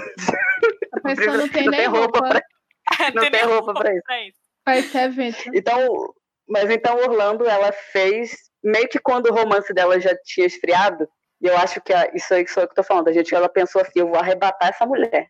Ela vai ver o que ela tá perdendo. isso já é minha fanfic, tá, gente? Aí, ela escreveu Orlando, então, que é uma história de um nobre, começa em 1500, mais ou menos, e ele é um homem, começa em 1500 e termina em 1940 e pouco, até a época que a Virgínia estava escrevendo, 30 e pouco. Então, sim, o Orlando vive mais de 400 anos. Não pergunte, não tem lógica, não tem explicação. Apenas acontece. E é muito interessante que a gente vai vendo algumas passagens de um momento histórico né, da, da Inglaterra. A gente começa ali numa Inglaterra dos Tudors, né, quase elisabetana, quase, não, não, não exatamente, mas quase elisabetana, e a gente vai até a Primeira Guerra Mundial. Então, um espaço de tempo muito grande. E o Orlando, no meio do livro, então ele vira mulher, também sem explicação alguma. Vai dormir, tem um sono muito longo, vários dias, quando acorda é mulher. Sou certa noite. Então é óbvio que ele- De sonhos intranquilos, né? Sou uma mulher. Bom, se, se o Gregor Sansa do, É, quando você do Kafka pode. uma até- barata. é. Por que, que não pode ter virado uma? Virou, Orlando virou uma mulher. Eu acho engraçado que não troca o nome, não troca nada. Continua se chamando Orlando. Mas é óbvio que daí, então, a Virgínia toca nos pontos de papéis de gênero. Porque o Orlando era tratado de uma forma e podia ter certas liberdades quando ele era o Orlando. E agora que ele é a Orlando, é outra vida, né? É outra vida, são outras cobranças, são outras coisas que ela agora não pode fazer. ela não pode, por exemplo, se, a, se apossar da casa de família dela, porque ela é uma mulher. Enfim, várias questões. E isso aconteceu com a Vita, de verdade. A Vita teve um problema judicial de não poder, tipo, ser dona da casa da família dela porque ela era uma mulher. Então, enfim, gente, joguem aí no Google Vita e Virgínia. Tem um filme até que é um pouco esquisito, mas, mas vamos lá. É, sobre a história das duas. Um romance muito interessante, cartas muito interessantes. Então, fica aí minha, minhas dicas de Orlando, Mrs. Dalloway, um teto todo seu. Mas se vocês quiserem ler a, a discografia, a, a, como é que é a, a livrografia, gente? Bibliografia. A livrografia. A que faz letras, né? A bibliografia toda da Virgínia. Vamos lá. Eu tô, eu tô nesse projeto aí. Ai, arrasou! Eu tô vendo que eu vou deixar meu dinheiro todinho no... na livraria. Ai, Nada gente, é a minha vida é essa. E tu, Lari? Eu escolhi falar da incrível, maravilhosa Mary Shelley. Eu acho que falar da Mary Shelley e não falar de Frankenstein é tipo assim, para você entender a, a Mary Shelley, você tem que entender um pouquinho de Frankenstein. E para você entender Frankenstein, tem que entender um pouquinho da Mary Shelley. Porque são. são é, é tipo, o autor e a obra, eles estão tão ligados que, que meio que você tem que ler os dois em paralelo, sabe? Mas vamos lá, segura minha mão aqui e let's go. Que nem a Dora Aventureira, né? a Mary, Mary Shelley, né? Ela é filha de um. Foi filha de um filósofo político chamado William Godwin e de uma teórica feminista chamada Mary Wollstonecraft. Né? Ela morreu no parto da filha e isso deixou duas cicatrizes muito grandes na Mary, né? Que é a culpa e a carência, né? Que só foi acentuar ainda mais esse, esse sentimento só foram acentuar ainda mais ao longo da, da infância e da adolescência da Mary é, por conta do pai, sabe? Que, enfim, acabava alimentando, sabe? Essa culpa da Mary não estava ajudando muito, sabe? Ela, ela sempre sentiu muito. É importante assim, entender que a, a, a Mary ela sempre se sentiu muito solitária, sabe? Embora ela tivesse com a sua família, ou enfim, depois, quando ela tinha 15 anos, que ela fugiu, fugiu com o Percy Shelley, que foi o, o, cara que ela casou, que era um pensador da época, poeta rebelde, enfim. Embora ela, ela tivesse é, com a família ou então com o marido, ela sempre tinha esse sentimento de solidão e de abandono. Né? Esse sentimento atingiu ela por muito e muito tempo. É, até que, tipo, é, ela tinha problemas com o, o Percy por causa das traições que ele fazia com ela, né? Que ele justificava é, em tese do amor livre, só que é, eu acredito que um relacionamento é, poligâmico só, só deva ser poligâmico se as duas ah, partes as concordarem. Duas pessoas, né? né? O que acabou que a, a, Mary ela abdicava da própria personalidade por conta do marido, né? Era tudo os círculos sociais dele, eram os livros do marido, as, os ensaios dele, os dramas dele, porque ele era um pensador e ela sempre ficava à sombra dele.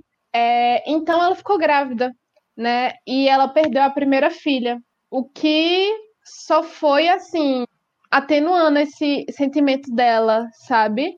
E, e você já vai assim entendendo mais é, o monstro, né, do, do, do Dr. Victor Frankenstein ter nascido com o desejo de se tornar aceito, né, pelo seu criador. Aí é que a gente consegue fazer um paralelo, né? É, o, o contato dele com o abandono, que se é, é uma busca solitária por conhecimento, pertencimento, companhia, afeto, é, e coisas que em todos os momentos foram negadas, sabe? Isso você vê muito na vida da própria Mary. E eu acho isso muito foda. É, Frankenstein, ele nasceu de um, um dia que ela e o Percy estavam na casa do Lord Byron e estava chovendo muito, né? Eles estavam contando altas histórias de terror, altas conversas de filosofia, né? E no meio do tédio, Byron lançou assim, ó, bora ver aí, vocês escrevem histórias de terror de fantasma, sabe? Uma história bem assustadora mesmo. Aí a Mary já estava há, há, um, há alguns dias tendo vários pesadelos e ela acabou né, pegando essa oportunidade e, e é, que surgiu né, em forma de conto e transformou esse conto que nasceu num dia chuvoso num dos romances mais importantes da história, né, que é Frankenstein ou Prometeu Moderno, né? Nossa, realmente. É, é, é, a ideia é que o livro ele nasceu da própria experiência da Shelley e da sua frustração a respeito da posição das mulheres no século XIX. É, também eu, eu acho isso muito importante para a compreensão de Frankenstein, porque ela teve um, um, método de educação muito diferente, porque ainda estava no debate de se mulheres deveriam estudar ou não. Era, enfim, ela tava, ela nasceu na transição, né, do século XVIII para o XIX. Enfim, é, a gente é, consegue perceber, né, em Frankenstein e, e, nesse paralelo com a, a história da Mary, que infelizmente assim eu resumi muito porque ela era uma puta de uma aventureira, porque sair de casa aos 15, viver altas aventuras, né? Enfim. E, é... Lari, é verdade que ela escreveu Frankenstein com 18? Eu não sei a idade. Eu, verdade, eu acho que mas sim, ela escreveu muito nova. Eu sei que ela escreveu muito nova.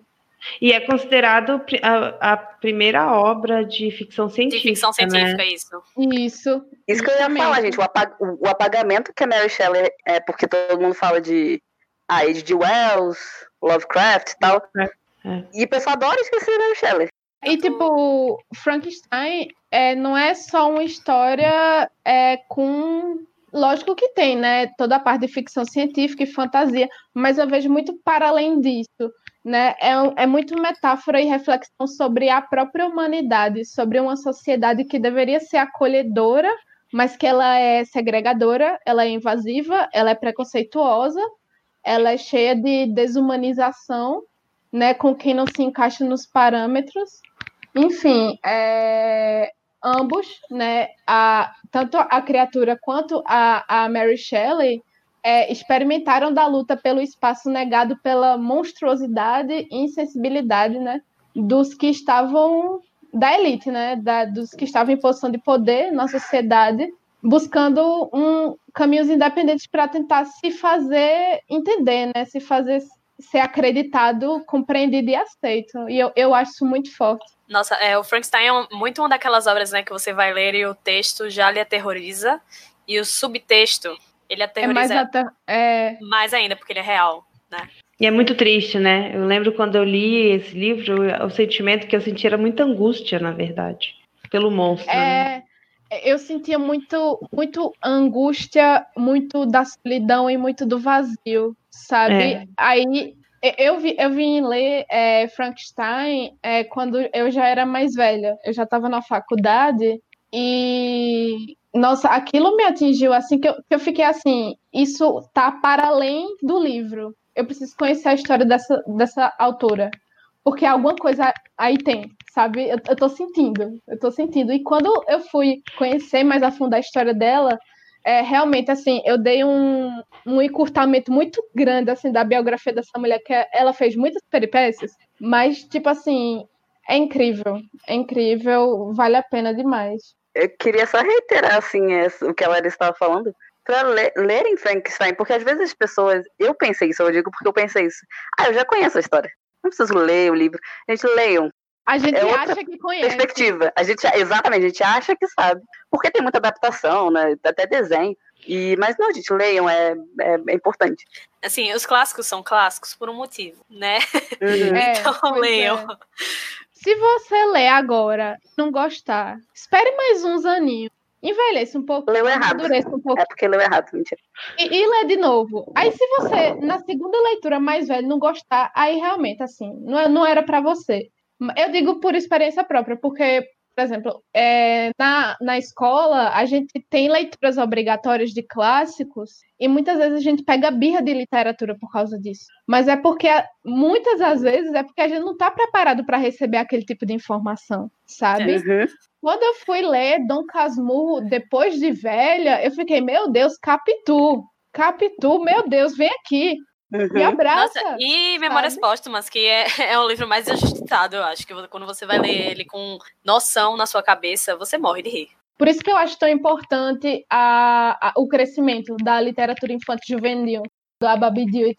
Ela é uma das pessoas, junto de outras mulheres maravilhosas, a Paula Pimenta, enfim, que estão pegando essa, essa galera nova e trazendo de volta para a literatura, sabe? Esse, esse gap, é, é, as, as pessoas que tiveram um gap de, de Harry Potter, sabe? Elas estão inserindo de novo. E, e eu acho isso muito importante, muito importante. Sim, é, é aquele começo que não assusta, né? Justamente, é. Então, gente, a autora que eu escolhi, assim, eu morro de amores por ela, que é a Chimamanda Ngozi Adichie, que eu provavelmente tô falando errado, mas é isso, é a vida. ela é uma mulher nigeriana, negra, é, filha de um professor universitário e ela mesma se é, se apresenta como uma feminista africana e feliz. Justamente por causa dessa ideia que a sociedade vai tão feliz, né, rotular na nossa cara que a feminista é enraivecida, a feminista é infeliz, a feminista é isso, é aquilo. Ela começou, né, a ter fama é, por causa dos TEDs que ela estava gravando. É, essas duas palestras dela no, no, no TED tem mais de 11 milhões de visualizações só no canal oficial, fora as pessoas que replicam. E a primeira vez, né, que ela estourou assim foi é, por causa desse, desse primeiro TED dela, que é o Perigo da História Única, que foi em 2009, que ele trata sobre o como os estereótipos vão limitar e vão formatar o pensamento da gente sobre um povo ou sobre uma, é, uma cultura em si. E ela mesma, né, é uma quebra de expectativa, porque ela é uma mulher negra nigeriana, mas ela é uma mulher de classe média. É, o segundo TED dela foi o Sejamos Todas Feministas, que foi em 2012, que foi sampleado pela Beyoncé na música Flawless, né, em 2013, no álbum cujo nome é Beyoncé. E a partir do 1 minuto e 26 da música, você vai escutar a voz maravilhosa de Chimamanda lá, falando sobre como a gente prejudica as nossas mulheres, as nossas crianças, meninas e meninos, é, por ser machistas mesmo, pelo sexismo, né? Ela escreveu o primeiro romance dela, em, que foi publicado em 2013, e já entrou premiada é, como o melhor primeiro livro da Commonwealth Writers. Também escreveu O Meio Sol Amarelo, que ele trata da, da Guerra do Biafra, né? Que é uma, era uma, uma região ali do norte da Nigéria que queria se separar, que é uma coisa que afetou muito a vida da, do povo nigeriano. E esse livro, ele, é, ele ganhou também um prêmio de ficção do, do Bailey Women's Prize, em 2007. E ele foi adaptado para o cinema em 2013. Ela tem também um livro de, de contos, que é o No Seu Pescoço, que eu acho que é um, uma maneira de, introdu de introdução muito legal à obra dela, porque ele tem 12 contos, né, e cada um tem uma personagem feminina em diversos é, classes diferentes, diversos tipos de mulheres diferentes. Tem mulheres na Nigéria, tem mulheres nos Estados Unidos, tem mulheres da África do Sul. É, tem umas coisas assim que você lê e você fica com ódio. Eu tava até comentando com as meninas que tem uns contos assim que são bem pesados, que você fica querendo matar os, os, os, personagens. Esse foi o único que eu ainda não li, Carol. Ele é super válido. Ele tem, eu tenho alguns continhos favoritos nele, mas assim, ele todo é uma leitura muito válida. Porque eu acho que é uma introdução muito boa para como Chimamanda escreve, sabe? Sim. E, e, como ela vai facilmente lhe levar, assim, de um calorzinho no coração muito gostosinho até um ódio, assim, uhum. e uma insatisfação e uma indignação mesmo sobre como as coisas são. Uhum. Ela tem também escreveu o último romance dela foi o Americaná, né, que é uma, um que as meninas falaram até no começo, que é uma expressão pejorativa para as pessoas que saem da Nigéria, vão para os Estados Unidos e quando voltam para a Nigéria já são assim é, completamente diferentes do que do que foram, sabe? Não conseguem mais viver naquele ambiente essa série, ela foi teve os direitos comprados pela Lupita Nyong'o, maravilhosa. Foi foi agora aceita pela pela HBO e vai sair. A previsão é para o primeiro semestre de 2020. Então aguardamos aqui ansiosamente, fiquem Nossa, atentos. tô porque... muito ansiosa, gente. Nossa, vai ser sério. tiro atrás de tiro essa série. Ai. Sinceramente. Tem estrutura pra isso. Não, é totalmente sem estrutura. E eu acho Chimamanda importante porque na obra dela, ela traz com a naturalidade uns temas muito pesados que ela fala sobre colonização. Ela fala sobre epistemicídio cultural, que é aquela morte simbólica da pessoa negra pelo apagamento das referências africanas. É, No hibisco roxo, né? isso, Perfeito. mui- i- isso no, no hibisco roxo é muito é muito pungente, é muito palpável, sabe? No hibisco roxo também é- ela trabalha muito a- o proselitismo religioso, né, que as pessoas Uhum. sofreram na Nigéria é, com a colonização das pessoas do, do muito cristã, né? E como as pessoas acabam perdendo aquelas raízes. O, o hibisco roxo eu queria falar muito dele porque para um primeiro romance ele é um ele é uma coisa muito forte, sabe? Porque ele trata muito de como o amor às vezes vira um abuso e como às vezes ele não tem maturidade para notar aquilo, né? Porque a, a, a história é vista pelo ponto de vista de uma menina de 15 anos. A gente, como leitor, fica horrorizado com as coisas que ela sofre, com as coisas que o pai dela faz, faz ela sofrer, sendo que ela não tem a maturidade para notar isso. Em nenhum momento ela tá indignada com o pai dela. Ela, ela é muito pelo contrário, ela fica o tempo todo se culpando e perguntando o que ela fez de errado e sempre tratando ele assim com uma submissão assim mesmo, submissão no sentido literal da palavra, né? Uhum. E assim, eu acho esse e o, o no seu pescoço assim são muitos livros muito bons de, de início, né? Para pegar da obra dela. Eu, o TED dela do de- é, Todos Deveríamos Ser Feministas foi publicado em 2014, saiu como um ensaio, que também é muito, muito legal. Se você não quiser ver o TED, você lê o livro. É, e ela tem também, além dessas obras, ela tem o Para Educar Crianças Feministas, né, que ela fez por causa de uma amiga dela que queria é, saber como é que ela educava a filha dela para viver esse mundo sexista que a gente vive hoje. E também é uma leitura super válida. Então, assim, não tenho, não tenho estruturas para falar de Chimamanda. Apesar dela ser. Ela é muito criticada, né, hoje em dia, por ser. pela forma como ela decide incluir os homens no feminismo, que eu acho completamente válida. Mas eu, eu tenho um problema com ela nesse, nesse TED, que é o é, Devemos Todos Ser Feministas, que ela termina dizendo que a pessoa mais feminista que ela conhece é um homem. Mas feito esses recortes, eu acho que ela, ela tem sempre um discurso muito válido, sabe? E muito acessível, né? Porque você vai ler, você vai se identificar, você vai, sabe? Ela é maravilhosa, meu Deus. Concordo. A gente pode criticar todos os autores que a gente tá falando, se for pertinente. A gente não precisa. Ah, ela falou uma coisa que eu não concordei, vou jogar tudo fora. Não, vamos ser críticos nas nossas leituras, né? Elas têm Sim. coisas muito boas, podem ter erros em outras coisas. É, eu só acho que eu preciso fazer esse recorte, sabe? Porque Claro, claro. eu acho realmente problemático, mas embora eu acho que devemos sim incluir os homens no feminismo, porque é, o sexismo é tão ruim pra eles quanto é pra gente. Claro que a gente sofre claramente muito mais, só que eles também são afetados por isso, né? E É, e fora que são eles os, os agressores, né? Então eles precisam do feminismo para deixar de ser agressores também, né? A Bell Exatamente. Hooks fala isso no Feminismo é para todo mundo, que era o que eu ia falar é, na linha desse da Chimamanda, Sejamos Todos Feministas, tem o livro da Bell Hooks também de ensaios, que é O Feminismo é para todo mundo, que também eu indico muito. Nossa, que é maravilhoso. E Bell Hooks é muito didática, muito didática mesmo, os capítulos são pequenos, e é ótimo. E ela fala justamente isso, que o homem ele tem que ser incluído não só porque ele sofre também, mas porque ele é o agressor. Então o feminismo precisa modificar isso, né?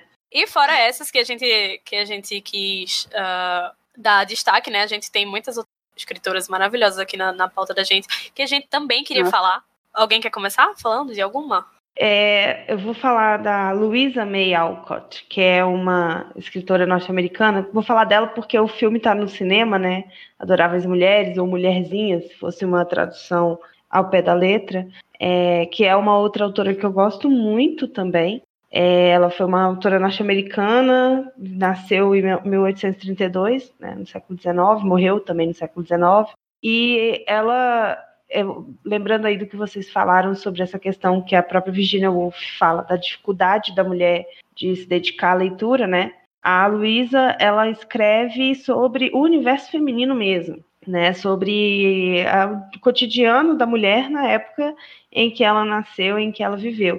E por isso os livros dela, a princípio, eles não tinham tanta é, tanto peso, era difícil de eh, conseguir publicação, né? Porque os editores eram homens, né? E quem é, segundo a cabeça deles, quem é que ia querer ler sobre a vida cotidiana de mulheres, né?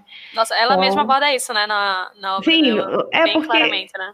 é, a própria Jo Mart, que é a, a personagem principal, né? Do, do Adoráveis Mulheres ou Mulherzinhas, ela é um tiquinho autobiográfica, né? Uhum. Ela é um pouco sobre a vida dela também, assim. Então, ela aborda justamente isso, porque a Jo, que é a personagem principal do livro, ela quer ser escritora, o sonho dela é ser escritora, e ela não era levada a sério. E ela fala, a, a autora, Luisa May Alcott, ela fala que a vida dela já tinha tantas dificuldades, né? Ela já tinha tantos, tantos problemas, né?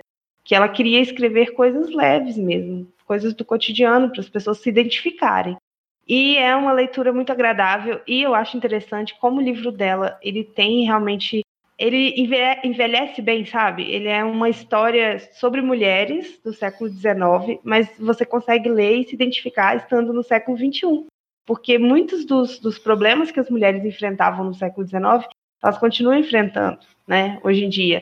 Eu não sei se eu poderia dizer que é, uma, é um livro feminista, mas ele, ele é bem é, olhando bem pela perspectiva feminina, pelo menos, né? Não é é que foi escrito por uma mulher sobre perspectiva feminina e sobre a vida das mulheres. Então acho que vale muito a pena conhecer. Uhum. Nossa, mas é muito real isso de é, a gente se identificar, né, com as, com as coisas que aquelas mulheres estão passando, com as dificuldades, com as felicidades, né? E Sim. são personagens muito reais, né?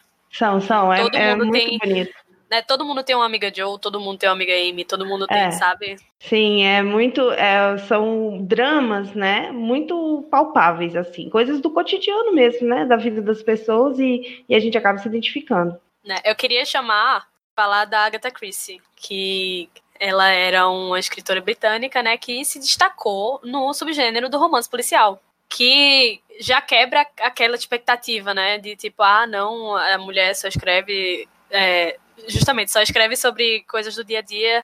É, a mulher é simplesmente você espremir o, livro dela sai um, um litro de sangue. E eu acho muito importante isso, porque eu me vendo como jovem, lendo uma literatura dessa, isso me dava um, um ânimo tá, de ver que ah, mulheres também podem falar sobre, é, sobre crime, mulheres podem falar sobre assassinato, sabe? E eu acho que isso dá uma, uma, uma empoderada legal, né? Adoro também. Sou apaixonada por Agatha Christie. Assim, eu não li muitos, muitos livros dela, mas os que eu li eu gosto muito. Até muito. porque, né, a bicha tem uma não, tonelada é. Né, maravilhosa. No, no, na pauta tá 72 romances, sendo 66 do, do, do romance policial. Então, tu segura aí Fora a bibliografia teatro, dessa mulher. Né, que ela escrevia também. É tenso. Não tem a, a, a Jane Austen também para falar, né? Famosa escritora inglesa, né? Muito irônica nas suas escritas. No, é, em, em pegar esse, esse gênero, né? Do o romance de época, que na, na época ela estava, no caso, escrevendo romance. Eita! Eu vi essa vindo, hein? Eu vi essa vindo. Eu caí no livro. Orgulho e Preconceito, Razão e Sensibilidade, é, Emma, Persuasão. É, eu sei que a Fernanda, nossa, a Fernanda ia fazer tanto juiz agora pra Jane Austen. Jane Austen. muito mais juiz do que eu, mas caramba, eu queria só puxar ela aqui para enaltecer a Elizabeth Bennet, porque foi uma das personagens também que me cativou bastante na vida porque ela é inteligente, ela é forte e ela sabe o que quer. Ela é irônica, ela vive numa sociedade que é patriarcal, né? E ela é muito corajosa e ela é muito à frente do tempo dela, sabe? E, e são, são pontos assim que eu me identifico bastante. Eu, sei lá, eu, eu, eu não sei. Eu, eu tenho. Eu, eu fico com o pé atrás quando, com pessoas que torcem o nariz pra Jane Austen, porque a, a mulher é maravilhosa. Pensar É que. porque não leu, é porque não leu, torce o nariz porque não leu, porque eu também acho maravilhosa. Eu amo É tudo porque- Jane Austen. Pensar no século XVIII, o que essa mulher escreveu, gente, pelo amor de Deus, é incrível, é incrível, E- atemporal. E o humor, sabe? O humor dos livros, gente, eu fico Sim. encantada quando eu leio, sério.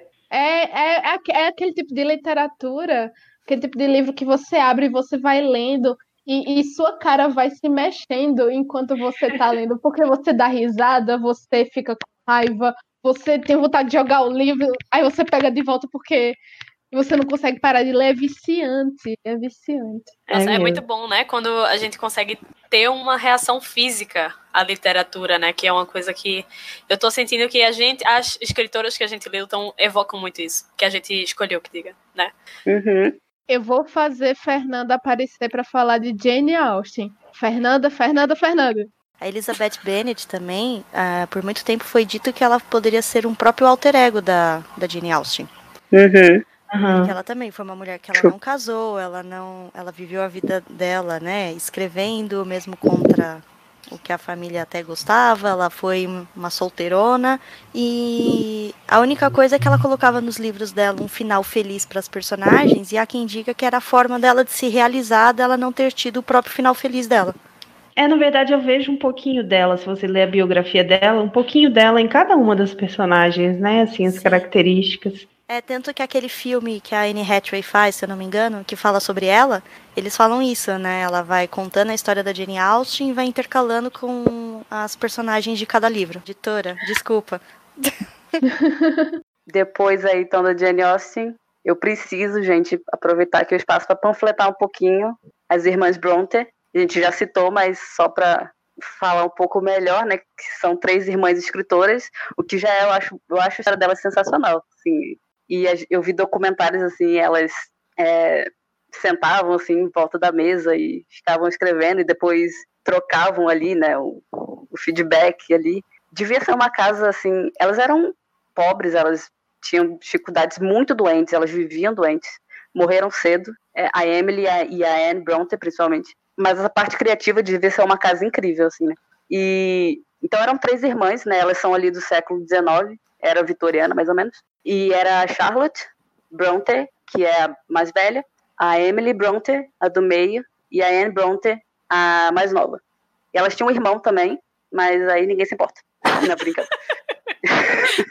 Ele era pintor. E aí elas escreviam, e assim, a mais famosa é certamente a Emily, que escreveu O Morro dos Ventos Vivantes. Muito que bem, acho um livro ótimo. Charlotte Bronte escreveu Jane Eyre, também muito famosa, talvez mais lá fora. Aqui, talvez se você falar de Jane assim na esquina, as pessoas não conhecem muito bem, mas, mas é um livro super consagrado. Agora eu preciso dizer, gente, inclusive a autora que eu trabalho no meu TCC, Justiça para Anne Bronte, a esquecida no churrasco. Gente, pelo amor de Deus. E é culpa da Charlotte, eu quero dizer isso. Tem alguma treta aí que a gente que o público desconhece? Tem uma treta, tem uma treta que é assim. A Anne Bronte, ela morreu muito novinha. Ela tinha, putz, agora eu esqueci, mas ela tinha 20 e poucos anos, gente, quando ela morreu. E aí, é, ela lançou um livro chamado A Inquilina de Wildfell Hall, que é o livro que eu trabalho.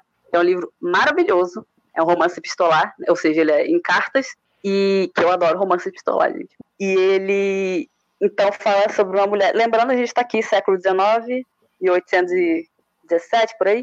E é, então, a história de uma mulher que ela tem um.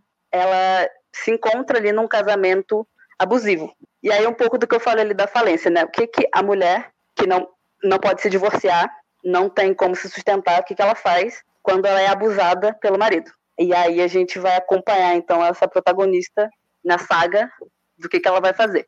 Ela vai aceitar? Ela vai tentar fazer alguma coisa para mudar? O que, que vai acontecer? E esse livro, eu entrei em contato com ele quando eu estava lendo alguns, é, alguns artigos acadêmicos. Ele é comentado assim na Inglaterra por muitas pessoas como o primeiro romance feminista da história da literatura inglesa. Ah, claro que essas coisas são muito, são muito difíceis assim de você precisar, é, é o primeiro. Mas certamente é um dos primeiros, e é um romance muito incrível, assim, recomendo. E então a Anne Bronte fez, lançou esse livro. Ah, gente, esqueci de falar uma coisa super interessante. As três irmãs escreviam sob pseudônimo masculino. E Compreensível, né? É. Sim, até pela época, tá? É. Escreviam. Até hoje, né? Até hoje, assim, né? Até a dona J.K., né? Não omitiu Oi, lá. JK, É. tudo bom? Né? Mas então elas escreviam sob pseudônimos masculinos. E quando a Anne Bronte lançou esse livro, no prefácio da, do- da edição que eu tenho, que é a edição da, da Pedra Azul, Oi, Pedra Azul me patrocina, é, tem a carta, uma carta da Anne Bronte comentando, porque na época que ela lançou esse livro, as pessoas, os críticos ali começaram a desconfiar que era uma mulher escrevendo. Talvez porque o marido seja tão Chernobyl que eles pensaram, um homem não ia escrever. Não sei. Mas eles começaram a dizer que era uma mulher escrevendo. E ela mandou uma carta, gente, olha, sambando na cara da sociedade inglesa, falando assim: Meus anjos, não interessa se eu sou homem, se eu sou mulher, interessa que o livro é bom. E cala sua boca. Foi basicamente isso que ela escreveu na carta dela. Exatamente. é, a, a personagem Cat, né, do Morro dos Ventos Uivantes, caramba, é uma puta de uma personagem, assim, paradoxal, porque você consegue é, perceber a acessibilidade dela, ela é amável, mas também o quanto ela é explosiva, é, mimada, e- eu acho muito, muito eu, eu admiro muito assim quando a gente se depara numa leitura, principalmente assim de, de autoras de, de séculos atrás, com personagens femininas assim com construções tão boas, sabe? E, e hoje em dia, é, quando eu vejo eu, eu me deparo assim com um livro que tem uma personagem feminina tão rasa, eu fico, cara, não tem desculpa, sabe? Não tem desculpa. Não, mas aproveitando que você disse, o humor dos ventos uivantes todo, eu acho que por muitas pessoas ele é meio incompreendido, porque talvez pelo hype do, do, do Crepúsculo, Crepúsculo. as pessoas vão ler achando, vão Que é achando que é uma coisa super romântica. Gente, não é romance não o é. humor dos ventos uivantes. O É um, um né? relacionamento doentio, um relacionamento doentio, as, as pessoas envolvidas, né, a Cat e o Heathcliff são pessoas extremamente falhas, e não é falha tipo, ah, uma pessoa um pouco arrogante, sei lá. Não, falhas do tipo, a Cat é, É, morre de. Não, o detestáveis. Heathcliff morre de ciúmes, exatamente. Eles são abusivos um com os outros, eles são pessoas horrorosas. Tá? Não é pra achar bonito aquilo. Se você achou aquilo bonito, meu anjo, vamos marcar a terapia, não sei. Ma- é, marca terapia. Então, Eu, eu não categorizo o Morro dos Ventos Uivantes é, na, na minha biblioteca como um livro de romance. Eu boto ele perto dos do Não, de terror. Porque, gente, pelo amor de Deus. Terror a, a gente vê o, a, gente, a gente vê como o amor do Heathcliff pela Cat consome ele, gente. Ele é uma pessoa que ele não consegue ser feliz, ele não consegue ter uma coisa, uma sensação boa na vida dele. Ele é completamente consumido. Mas isso aí foi o Morro dos Ventos Vandes, a Emily, eu tava falando da Anne, é, que então ela lançou esse livro, né, o, A Inquilina de Wildfire Hall, e foi meio que uma bomba, assim, na sociedade, porque é, fala desse relacionamento abusivo, e, gente, é abusivo mesmo, assim, o cara trai a mulher na frente de todo mundo, todo mundo sabe, ele sabe que todo mundo sabe, ele não liga, ele é a própria caçamba de lixo. E a personagem principal, ela toma algumas decisões, sem também dar muito spoiler, mas, por exemplo, que ela não vai mais dormir com o marido. O que naquela época era impensável, né? Tem uma série de coisas muito, assim, pra frentex ali para aquela época. E, gente, até hoje, quando eu li esse livro, eu fiquei, Passada, assim, chocada. chocada. Então, sabe? Exatamente. E aí, como esse livro foi muito polêmico na época, é, quando a, a, Anne morreu um pouquinho depois que o livro foi lançado. E aí, quando o livro foi para ser relançado, a Charlotte vetou, pediu para não lançarem o livro. Nossa. Pediu para não lançar, proibiu de, de relançarem o livro. E ela falou, gente, isso é uma coisa que me dói muito, Charlotte. Nossa, se ela estivesse me ouvindo, né? Char- Charlotte falou que a Anne, a Anne Bronte ter escrito esse livro foi um erro. Ah, mas será que não é E- porque ela pensou que a irmã ia ser muito julgada? Sei lá. Eu tô tentando defender. Sim, mas ela podia ter ela. apoiado a irmã, né? Ela podia ter É. apoiado a irmã. Falou, não, gente, é isso aí mesmo. Tem que mostrar o Chernobyl que tem na sociedade inglesa. É, não, Mas porque não, como ela ela, ia falou, ser, eu pensei, né? Como ela ia ser muito julgada, talvez ela pensou assim, não, ela vai ser muito julgada, melhor não. Não, com certeza. Ela, ela quis proteger o nome da irmã, o nome da família e tal. Só que o que aconteceu com isso é que esse livro caiu no esquecimento. A Anne é muito esquecida e a culpa é um pouquinho da Charlotte, gente. Eu É. quero deixar isso aí. Seja, Então, procurem a Anne Bronte, porque a, que a Charlotte e a Emily são super conceituadas. Mas quem não leu também Morro dos Ventos Vivantes e Jane Eyre, recomendo. São escritoras incríveis, que têm uma história incrível de vida e com livros incríveis. Mas, claro, repetindo aqui meu adendo para lerem Inquilina de Wildflower Hall. Vamos ressuscitar a Anne aí, coitada. Anote, eu, eu como mulher pernambucana não poderia deixar de falar dela, né? Clarice Lispector. Dona do meu coração. ela foi uma escritora, né, jornalista, ucraniana, porém ela se dizia brasileira e, acima de tudo, pernambucana. Ela escreveu romances, contos, ensaios, ela escreveu tudo, a mulher. É considerada uma das bra- brasileiras mais importantes do século XX. É, E a maior escri- escritora judia, né, desde Kafka.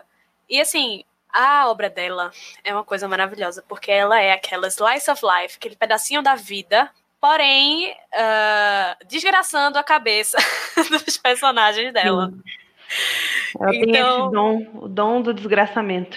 É, exatamente. Então, assim, às vezes você tá lavando os pratos ali, você tem uma epifania, assim, do nada, entendeu?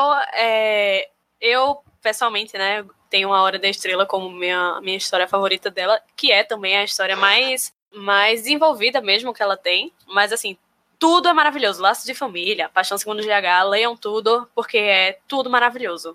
Tudo que essa mulher toca vira ouro. É verdade. Leia um conto chamado Mineirinho, gente. Que eu tive, eu tive contato esse ano só. a- Quer dizer, ano passado, né? Com, lá na faculdade, minha professora passou. Gente, é chocante o quanto é atual, porque ela escreveu essa, esse conto. Não sei se pode chamar de conto, porque não é ficcional, é, é meio que um desabafo dela. Sobre um, um bandido, né? Eu não gosto de usar essa palavra, mas bandido, né? Que foi morto pela polícia com 13 tiros, que é o que a gente vive até hoje. E aí a Clarice, nesse, nesse conto, ela desenvolve como é que essa morte dele é, abalou a- ela e a vida dela. Que é uma pessoa que aparentemente não precisaria se incomodar com isso, né? Uma mulher bem de vida, rica tal, lá moradora do Leblon. Sim. E, mas ela fala muito bem o quanto abalou ela essa, esse assassinato. E ela fala exatamente de que os tiros no Mineirinho abalaram a estrutura da casa dela, assim, é Clarice, né, sendo super poética e tal. E eu li esse e eu fiquei, gente, tão triste do quanto é atual. Nossa, sim. Esse, esse, esse negócio poderia ter, sido, poderia ter sido escrito ontem, hoje e, e provavelmente amanhã. Ia continuar atual, é, é muito triste, mas é incrível.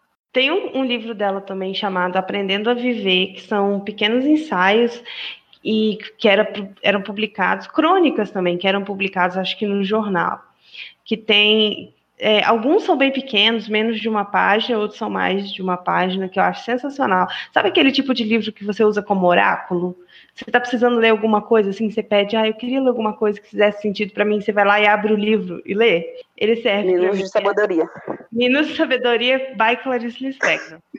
Aprendendo a Viver. É muito bom, eu gosto muito. Ele tem umas crônicas lon- mais longas e uns pequenos ensaios mesmo, bem pequenininhos, que, nossa, conversam muito comigo. Também sugiro. Lumos Maxima. Lumos Maxima. Oi, alô, rumores! Então, tô aqui novamente passando para dar um recadinho para vocês. A gravação desse episódio ela foi tão maravilhosa que a gente não se aguentou e criou um clube do livro para ler e discutir sobre as obras feitas por mulheres. Sidney nos deu esse espaço e a gente criou o Estação é Delas, que é um spin-off do Estação 9 3 quartos. Para iniciar esse projeto, a gente vai falar da autora Chimamanda Ngozi Adichie e o livro escolhido foi o Americaná. Então a gente convida vocês a lerem esse livro e participarem da live que a gente vai fazer em abril, discutindo as impressões que a gente teve sobre a obra e falando mais sobre a vida da autora. A gente se vê em abril. Então, vou sair daqui com a lista do tamanho da minha vida? É, muitas autoras incríveis, né, que a gente tem na pauta, mas realmente acho que não dá para falar de todos. Então, né, já que a gente, se a gente fosse falar, a gente ia ficar uma noite toda aqui. Infelizmente não podemos, embora eu quisesse. Mas é, a gente vai se encaminhando para o final. Eu queria as considerações finais de vocês. É, Lorena Macedo, começando por você. Bom, gente, é, primeiro eu queria agradecer por estar aqui, porque eu ouço Estação há muito tempo e é muito estranho estar aqui falando. Mas eu achei que foi muito legal assim, participar desse tema, porque é justamente o tema do meu TCC, é uma coisa que me é muito cara, assim. É, eu leio muitas mulheres na minha vida, eu faço questão. E se eu pudesse, sei lá, deixar uma mensagem edificante aqui, final, para vocês, seria para terem esse cuidado, de dar uma olhada na, na, na pilha de livros que vocês estão lendo. Gente, tem muita coisa maravilhosa para ler, mas eu acho que vale a pena a gente tentar diversificar um pouco. Eu, por exemplo, leio muita. Eu, eu brinco sempre que eu nunca leio ninguém que está vivo ainda. Eu gosto muito de clássicos, então todo mundo que eu leio está morto. Então agora estou tentando justamente ler mais pessoas contemporâneas. Então vamos ver. Ai, gente, só tem branco aqui? Vamos trazer escritoras negras, só tem homem, vamos trazer escritores, eh, escritoras é, mulheres. Enfim, e eu acho que a gente deu bastante dicas legais aqui. Eu acho que foi um papo muito incrível assim, não tanto para o meu bolso, porque eu saí cheio de, de anotações de coisas para ler, mas, mas é isso, eu acho. Nossa, eu como host desse episódio, é, eu que agradeço por você ter, né, é, acrescentado tanto ao papo de hoje. Você e, e, Larissa e Lorena Ferrari também, todo mundo arrasou. As Imagina. suas considerações, Lari? Bom, as minhas considerações. Eu realmente, assim, tava muito receosa para gravar esse episódio, porque eu, eu tenho aquela pontinha de que. Ah, eu acho que eu não sou boa o suficiente para falar sobre, sabe? Eu não vou nem ter roupa para estar junto com essas pessoas incríveis, mas que papo maravilhoso, sabe? Nossa, eu quero muito depois disso aqui conversar mais com vocês, trocar mais ideias de leitura, porque ler mais mulheres dá ferramenta para a gente, dá apoio para construir nossa voz própria dentro de uma sociedade que historicamente é, não dá possibilidades para a gente, sabe? É, ler mulheres torna não só nós mulheres, mas a sociedade como um todo muito mais forte, mais plural, muito mais poderosa, sabe? Eu só minha consideração, na verdade, é um grande obrigada. Obrigada, Carol. Obrigada, Lorena. Obrigada, Lorena 2. Lorena Ferrari. Lorena Macedo. Nossa, que conversa maravilhosa, incrível. Eu quero manter contato com vocês e trocar muitas ideias, porque foi incrível. Lorena Ferrari, nossa pauteira maravilhosa. É, eu só posso agradecer também, né, é, por vocês terem rendido tanto a minha pauta, porque quando, gente, quando eu fiz essa pauta, eu confesso que eu fiquei bastante insegura, assim, porque era um, foi uma ideia que surgiu, um tema, assim, bem amplo, né, e eu tive que dar corpo para ela, mas acho que foi brilhantemente é, feita aqui por nós, assim, nós quatro, não, não vou me tirar, não, do, do mérito, porque eu acho que nós quatro fizemos um, um episódio muito bom. Sai não daqui se como... do mérito, não. É, pois é. Né, a gente fica com essa falta, falsa modéstia, né? É, mas é, eu acho que a gente fez um episódio muito bom e eu saio daqui, assim, mais ainda, mais apaixonado por literatura, né, e por literatura feminina. É, ano passado eu voltei a ler mais, eu dei essa atenção para ler mais mulheres e, e a literatura foi realmente um, uma grande companheira em, no meu 2019 foi eu falo isso para todo mundo assim para amigos e para amigas que a literatura em 2019 foi uma das grandes coisas que me fizeram seguir em frente sabe? Num ano muito difícil, foi, foi uma das coisas que me motivaram, me deram esperança. E eu li muitas mulheres, e eu acho que a gente lê mulheres, elas conversam muito com a gente. A gente se acostuma a ler romances e livros né, de literatura escritos por homens, e a gente, quando a gente lê mulher, a gente vê o quanto que aquela literatura conversa com a gente, quanto a gente se sente contemplada, né, é, realmente, assim, por aquela fala, por aquela escritora. Então, também reforço o que as meninas falaram, leiam mais mulheres, deem essa a preferência, principalmente se você for mulher, mas não apenas. Homens também, leiam mulheres, porque vocês vão é, ter pontos de vista, talvez, que até então vocês não tenham, né, vão conhecer histórias e dar valor a histórias que talvez vocês não deem. Então, vamos em 2020 aí tentar ler mais mulheres. É isso, Nossa. meninas, foi ótimo. Arrasou. É, eu, como host, né, eu queria muito agradecer de ter podido participar desse episódio com vocês, que são três mulherões da porra, que representaram muito, acrescentaram muito, trouxeram muita experiência, assim, que realmente eu me sinto que eu não tenho nem roupa pra estar tá aqui. Que mas é, maravilhosas. É, dito tudo isso, eu queria agradecer também por, por ter esse espaço aqui, né? É, eu acho muito legal ter essa essa ideia, né, desse episódio, Lorena também, como pauteira, que se dispôs, né, a tirar esse tempo e fazer a pauta, mas assim, só amor nesse episódio. Então, vocês são maravilhosas meninas e vamos dar nosso tchauzinho mágico. Um, dois, três e. Tchau, tchau. Tchau, tchau. O Estação 93 Quartos é um podcast colaborativo, o que significa que qualquer ouvinte pode fazer parte dele, seja com indicação de temas, produção de pautas, enviando artes gráficas, editando áudio ou debatendo em nossas redes. Nossas tarefas são divididas em clubes. Descubra que clube colaborativo combina mais com você e se inscreva no Instituto de Magia e Podcast do Estação pelo formulário. Veja a mágica acontecer nas nossas redes. Participe do grupo Alô Rumores do Estação 93 Quartos no Facebook e siga-nos no Twitter e no Instagram em arroba estação 934.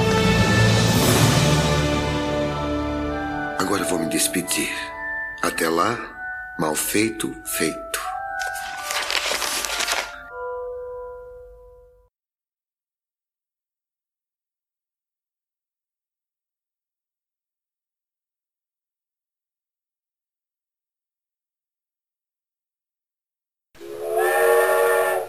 Ai, gente, eu tô sem estruturas pra esse casting marav- maravilhoso.